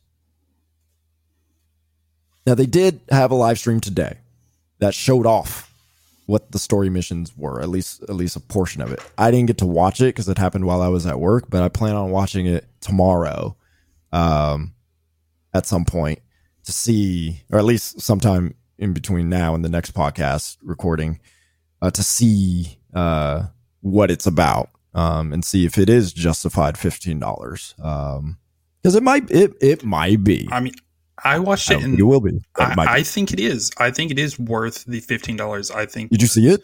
Mm-hmm. Yeah. It, oh, you did see it. Yeah. Okay. Yeah. All right. Looks, okay. You know, and that's what it's the not the expanded PV repetitive, you know, replayability thing. It definitely looks like it will be good and worth that. I think our biggest thing is they did nothing to, you know, our question was have, you know, is there no more goodwill? That's I think our biggest critique with it right now is how they're handling this. It's not the fact that they're charging necessarily, it's how they went about it and because you know if the product they think is worth 15 i think it will be it's just right after the pv it's like guys come on so you know yeah. and i think you know when you watch it i think you'll it'll kind of i guess reinforce your feelings that it will be good david i mean i, I know you're privy to you know the business siding of things and reactions and PR and all that. Like, how do you feel about it? I know you don't play Overwatch as much, but it's it's a bad situation. Like you said, the the optics just aren't right. You just kind of it's that whole thing of you punch somebody in the f- stomach, r- taking away something that everybody was excited about, and then you proceed to like you know kick them as they're on the ground with putting out, hey, those story missions that we mentioned that you were still getting, yeah, those are fifteen dollars. and I think it's in a pack too, so it's that's even the worst thing is it's like it's just it's not separate. It could have been a I'd have understood if you made it a more expensive version of the battle pass, kind of like Call of Duty just did with Black Cell. Mm. Uh Call of Duty essentially made it where it's like 30 bucks, only real money, but like you get like 10 bucks of additional points for the mode, like different ways to get like that something like that makes sense. Not a separate $15 pack that includes a couple of a couple of cosmetics. Like it just it just there's something about it that feels wrong. And i guess that's probably again goes back to the optics argument of it, it feels wrong. So if a lot of people feels wrong to a lot of people then that's the perception. So it's it's just not a good look when you're already dealing with a bad look. You reminded me of something too about the fact that uh, we're paying for something that you know they kind of were already working on. We all know it's also a lesser version of what they were what they were planning, so that also feels bad. It's well, like, oh, you're charging us for something that you were working on, and it's auto, it's automatically going to be lesser because it's not what you envisioned. So it's and, like, oh, yeah.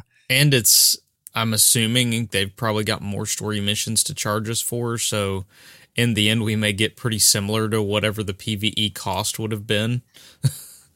in the end, just slapped in with cosmetics that we weren't expecting to have to pay for. yeah. So, eh, Blizzard PR is, yeah, they're they're having a, a fun one right now. Working overtime. All right, next. Well, as I said, Blizzard PR is having to work a lot extra right now, and uh, that's extending into Diablo 4. Uh, in answering Paul Tassi uh, asking a question about the Battle Pass when it comes to Diablo 4, Rod Ferguson said about the seasonal quest line to take part in it, the mechanics, the season journey, and the Battle Pass. This is to engage in it. You have to create a new character. I Playing this is playing the campaign with a seasonal character if you so desire and need to finish will also progress the season journey and battle pass. So I would be really frustrated if, like, for instance, to pro- the only way to progress the Call of Duty Battle Pass was to only use the new guns. Like that would that would actually get annoying. Uh, I, I know that's a very not a one for one trade right yeah, there, but that's right. But I, I, know what you're saying. But yeah. it, it, that idea at least is there, and the fact of the matter is, there's a lot of new players that are coming into Diablo Four. Uh, it's one of the it's the best selling Diablo game, so this is a very different thing compared to what we've seen in battle passes, at least as of recent as as, as of seasonal content. I, from what I understand, Diablo three has a very similar system, but I, don't even feel like Diablo 3's was introduced until later in the cycle. Hmm. Uh, so I guess the question really is, how did we get here? Because it feels like a lot of media. I mean, if if Paul Tassi doesn't know about this, then that's a pretty big name in just gaming in general, and it really feels like a lot of people just missed this report. Yeah, I I feel like this is just my working theory on this. I I think it was a matter of, you know, they're prepping the launch. You know, they hit the green button to you know get the countdown started, and they're like, "Hey, yeah, we told them about the seasonal characters, right?" right, and everybody's like, "Oh yeah, yeah, yeah," and then somebody's like, "Um, actually, we kind of forgot to talk about that." And there's like he'll be fine. You know, we'll get to it when we get to it. You know, I, that's my working theory, but you know, I could be wrong. they had a like huge little blog and live stream talking about the seasonal stuff. They go over all of this stuff.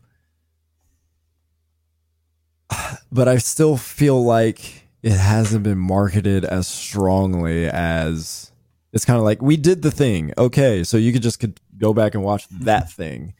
Maybe that will change as the season draws closer and like they're marketing it and The you season. and you hear about it more. And so more people start to understand, yeah, okay, we have to start new character. I just wonder why we even have to do that. I don't I don't understand the logic behind that move. So okay, you did it in Diablo 3. Why? what was like I, I understand Diablo players are saying, yeah, we've been doing that since Diablo 3. Why do we need to keep doing this? What what what's the purpose of having to re- not use the character that I've been building and working towards? They put out uh I forgot where I saw the stat, but uh, I forgot what website I was reading. But uh to say the least, most players have not finished the campaign in Diablo 4. And I might have saw it from Paul Tassi actually. Most people have not finished Diablo 4's campaign. And by the time the first season starts, most people still have not finished Diablo 4's campaign. So you're working on this character, you got this season stuff coming, and then you find out the character that I've been playing with in the story is not the character that I could continue uh, going for with the season. Why? Why can I not do that? So I feel like there's some informational disconnect with maybe what they plan for each season for there to have to be a new character because even still the idea of having to rebuild a new character every season uh, that sounds exhausting as well i feel like i'd be okay if i needed to create a new character specifically for seasons and that's just the character i use for seasons like i can't use it in the story but to have to restart one every single season Every season's weird. that just feels exhausting. It's like I have to, like, what's going to be so special and so unique about each season, and what happens that I'm going to, let's say, I use a rogue every season, that I'm just not going to build the rogue the same way that I've been building it. you know, like, is there going to be new weapons and gear that's going to be exclusive to seasons? That's just going to make building my rogue more interesting every like I, I don't know like the story i think is going to be interesting enough kind of probably like what destiny's doing with its thing but it just sounds exhausting Yeah, I'm I'm very curious to see like how they, you know, market it whenever it comes closer to that time cuz I'm only through act 2. Like there's been so many other things to play and there's it's so easy to get distracted. I can see why not a lot of people have beat the campaign myself included. Um yeah, I'm I'm almost curious to see why cuz from what I've understood it's almost like a different realm is like the seasonal realm and then you have like the eternal realm which is just like the base game. And so the seasonal character will be what you need to take into the seasonal realm. It's just a new one how long are the seasons? Have they said how long the seasons are? Oh i forget the number off the top of my head. I think it's three months.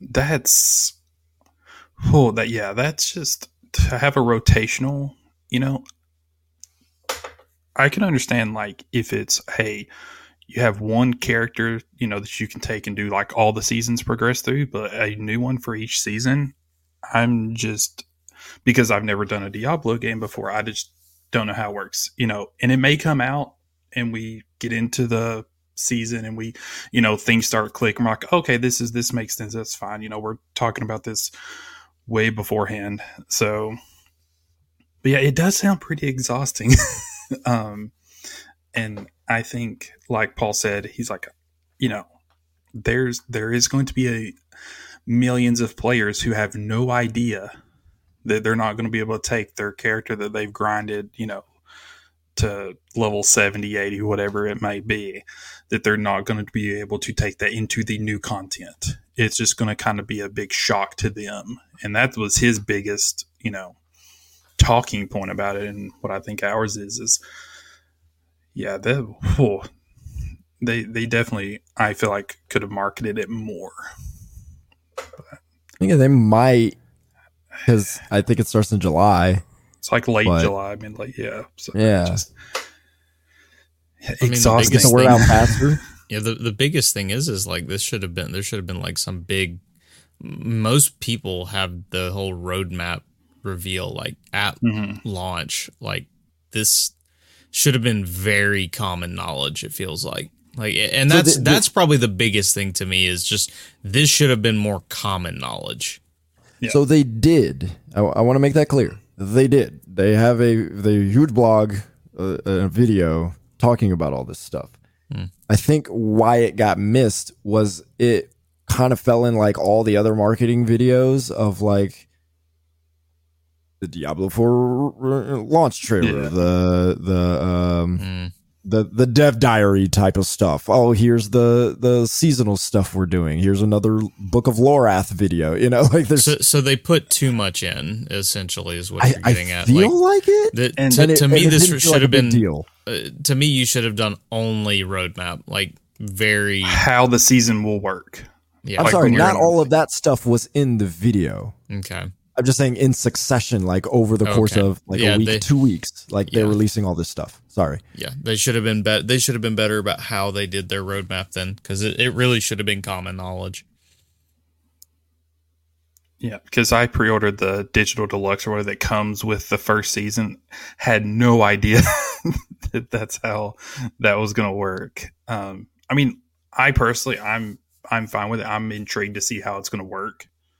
You know, but yeah, I would have, you know, maybe along with all of their because they had money for the marketing in this game. Okay, they got KFC involved, like having a launch trailer. You know, a roadmap or a, like a seasonal explanation and not just throw it in with like their blog or whatever like a separate seasonal i guess info explanation on top of everything i think a separate one posted would have done a much better job at getting the word out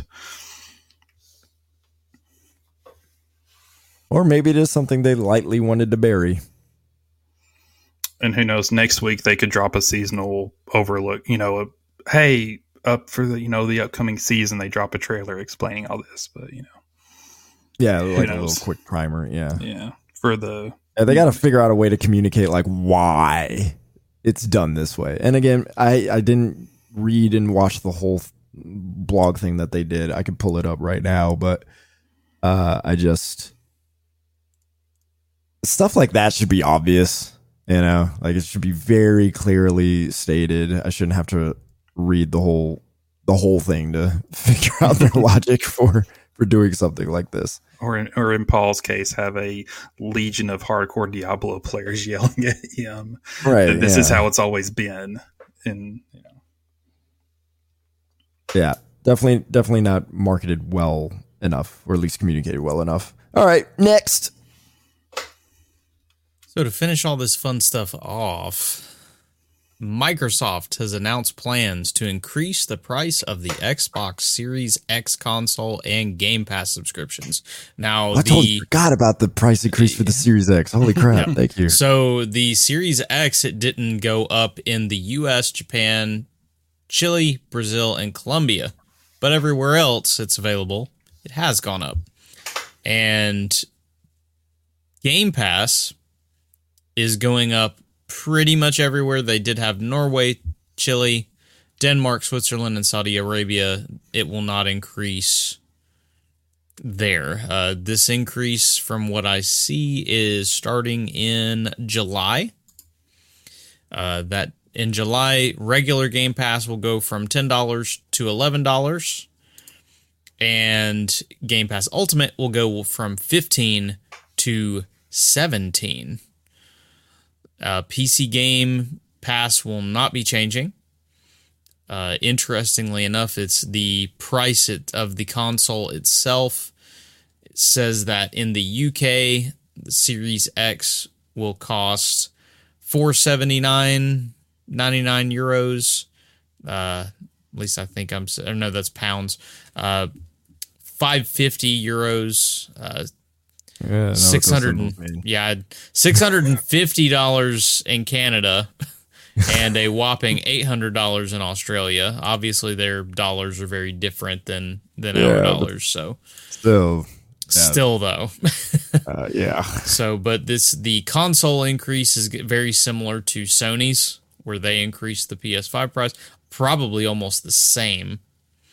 Um, they did say that the Series X pricing will match Sony's pricing in the UK, Europe, Canada, and Australia.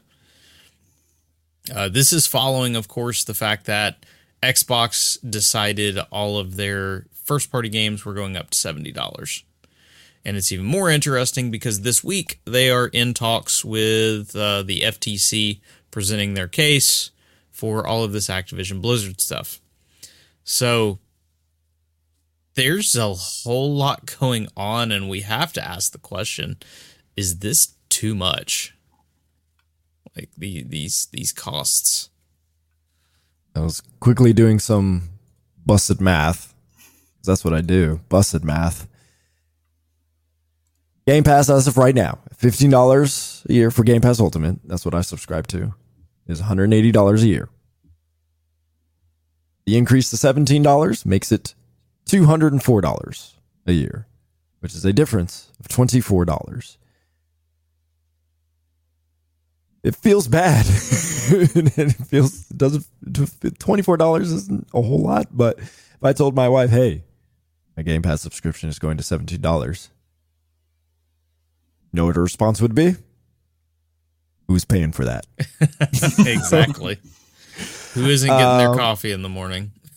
yeah. Um.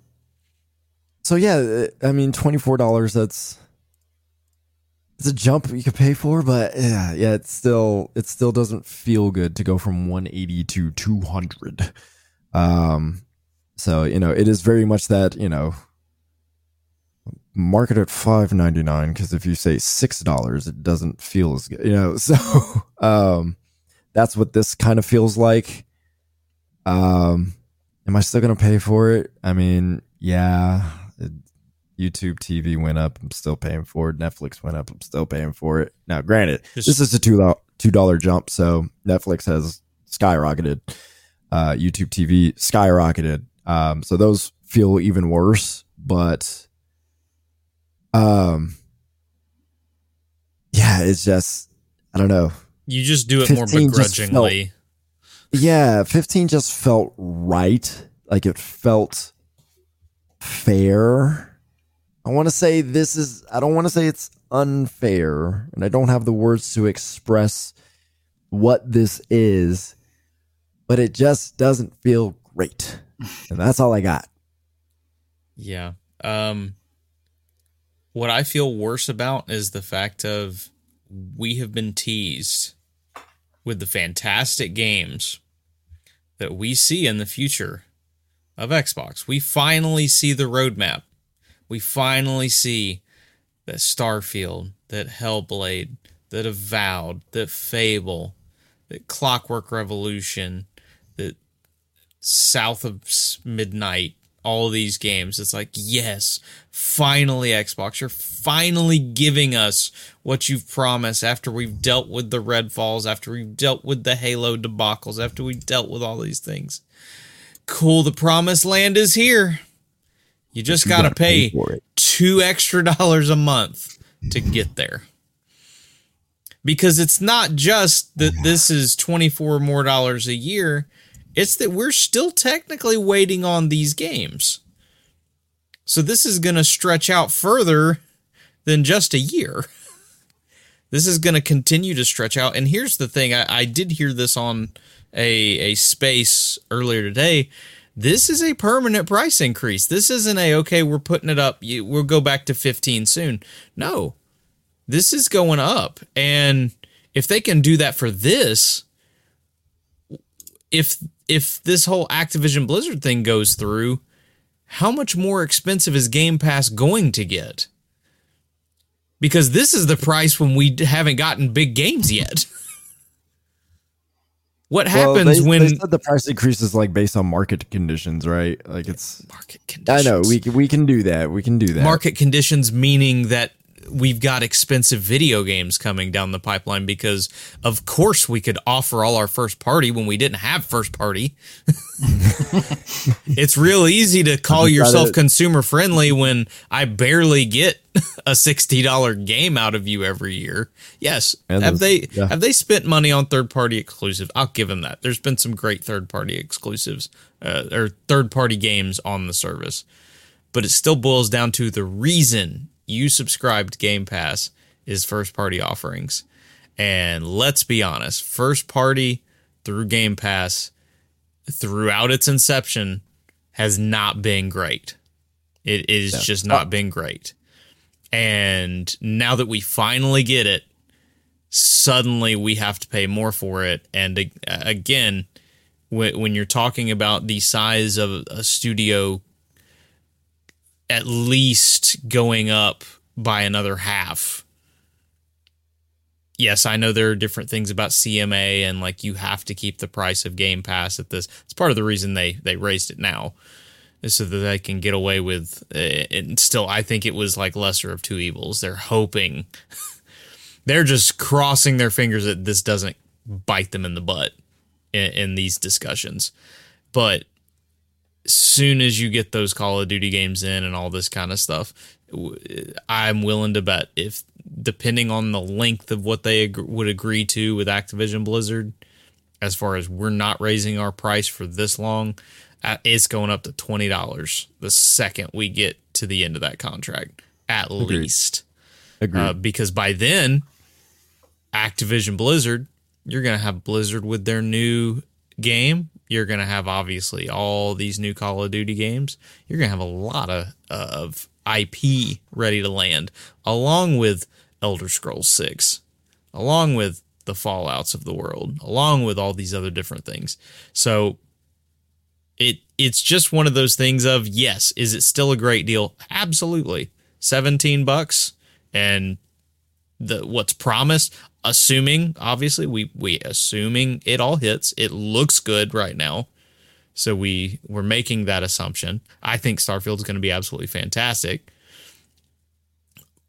But the thing of the matter is is you just feel a little dirtier. Because it's like ugh, now this is starting to get hit the wallet just a little bit more. And now the games start to and i, know again everybody's gonna point well two dollars. It still comes down to the point of at $15 i could stomach it when the game didn't hit. At $17 i start thinking about it a little bit more when they don't hit. So those are those are just my opinions on there. The the thing with consoles it it sucks that just that's really plain and simple there's not really a lot that you can say with that. I felt the same way about Sony. I've got the same energy on that. It sucks. But it, it's very interesting seeing all this, especially in a market that subscriptions do, does not seem to be the answer.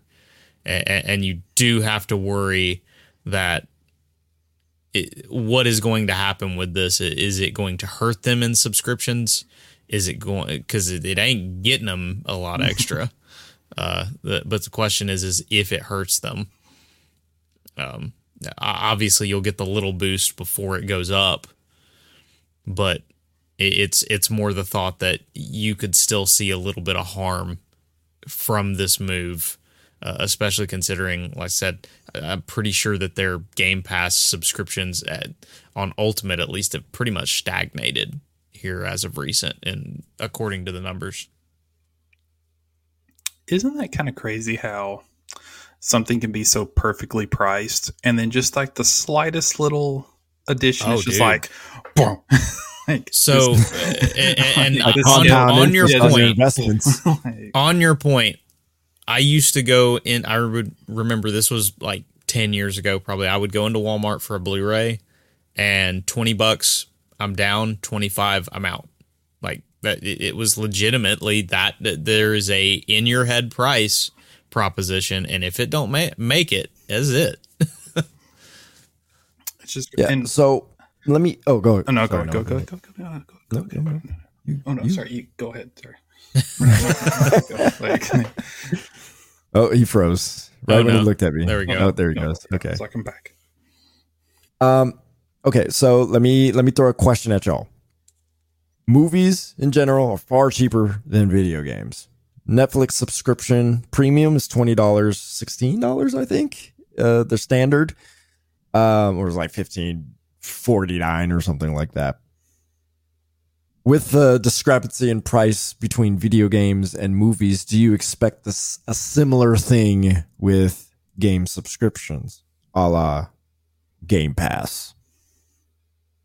Because for twenty bucks, like compared to what you pay for a, game day one, let's just talk about day one. Now, I will say movies generally remain the same price generally for a lot longer than games do.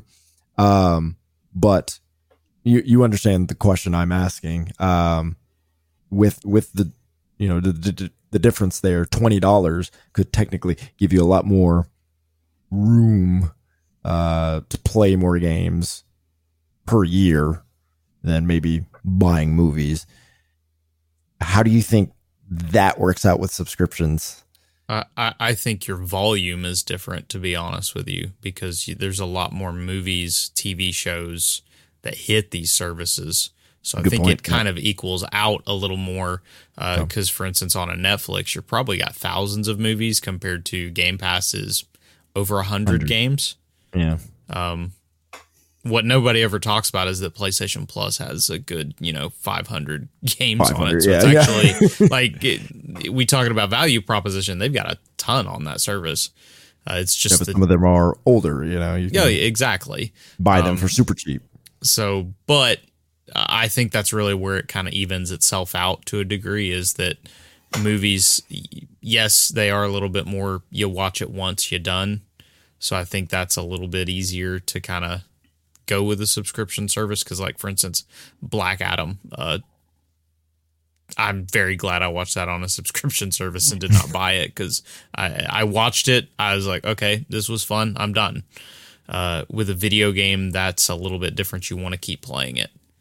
So I guess it's kind of that thing of a subscription service. Yes, you can enjoy it, but a lot of times, you know, most video games you'll just you'll buy them like like a Diablo. Uh, as cool as that sounds on a subscription service, you know, I, I'd rather just pay it up front because I'm gonna spend that seventy dollars eventually on the months of subscription. Um, all that being said, I, I think that I think that it's like subscription services in general have just sat stagnated, and I think it's a pretty similar value proposition across the board. Yeah, I I mean I agree with a lot of what David said. Um, it's just you know, which I I don't feel like for me, I'm a good person to ask because I'm a collector of Blu-rays and steelbooks. So I, I'm the one who Oh, that matters. I, I'm I'll just straight up like I'll pick and choose. Well, there's some ones where I'm like I'll wait for that to hit a, a streaming because I know it's one of those movies that will, and then there's some where it's like I'll just bite the bullet day one, get it, you know, for the collection purposes. So, I mean, you know, going back to the games, I mean, Sony has said like their formula is working. That's why they're not doing the first party stuff day one on their their subscription because they're They're, selling. they're going the movie theater route. Yeah. You know, let it be out for a year or two, then throw it on there. Yeah. So, I mean, and I think my just overall conclusive thoughts. I mean, we've known about this for a while because I I believe Phil said that the prices will be going up. It just Mm. it just still stings, you know, even. When, but I just I think there's going to be a lot more people start uh game sharing their subscriptions now. So I think- I, you know that that price split you know in half is a lot easier you know somebody who you know you might not have been good friends with i think now you're going to be really good friends with you know Right. so Oh, that person's got Game Pass. I need to treat them a little better. Yeah, like I hey, think buddy. it's just that that value got less valuable. That's the easiest way to put it. Like it was a great it's a great value, but it got less valuable because I'm having to spend more on it. Whether And- I like whether you like it or not, that's Yeah. That's what's happening. And, I mean, Starfield is right around the corner, so I can. oh yeah. I guarantee you that's one reason they did it. Um, I get it from a business sense. Yeah, Makes complete sense. and I think that if they keep it at that two dollar increase, I think once all of the games from that showcase start hitting, you know, in the future, I think it'll be a lot easier of a pill to swallow. I just think, like you said, right now, there's not a ton on there to justify, you know, in our heads, adding that extra two dollars. You know, in the future, that it might be worth it, but for right now, the scale definitely got tipped a little too far. But I get it, you know, from a business, I I get it. So, but yeah, I mean, I share a Game Pass, so I'm okay. Yeah, I pay for mine. It definitely makes me think maybe I should just pay for the console version. yeah, Just- buddy. Yeah, just just just pay for the console. Skip the PC. Not that I need to play Redfall on PC anyway. Need to send you my deal on this. Um.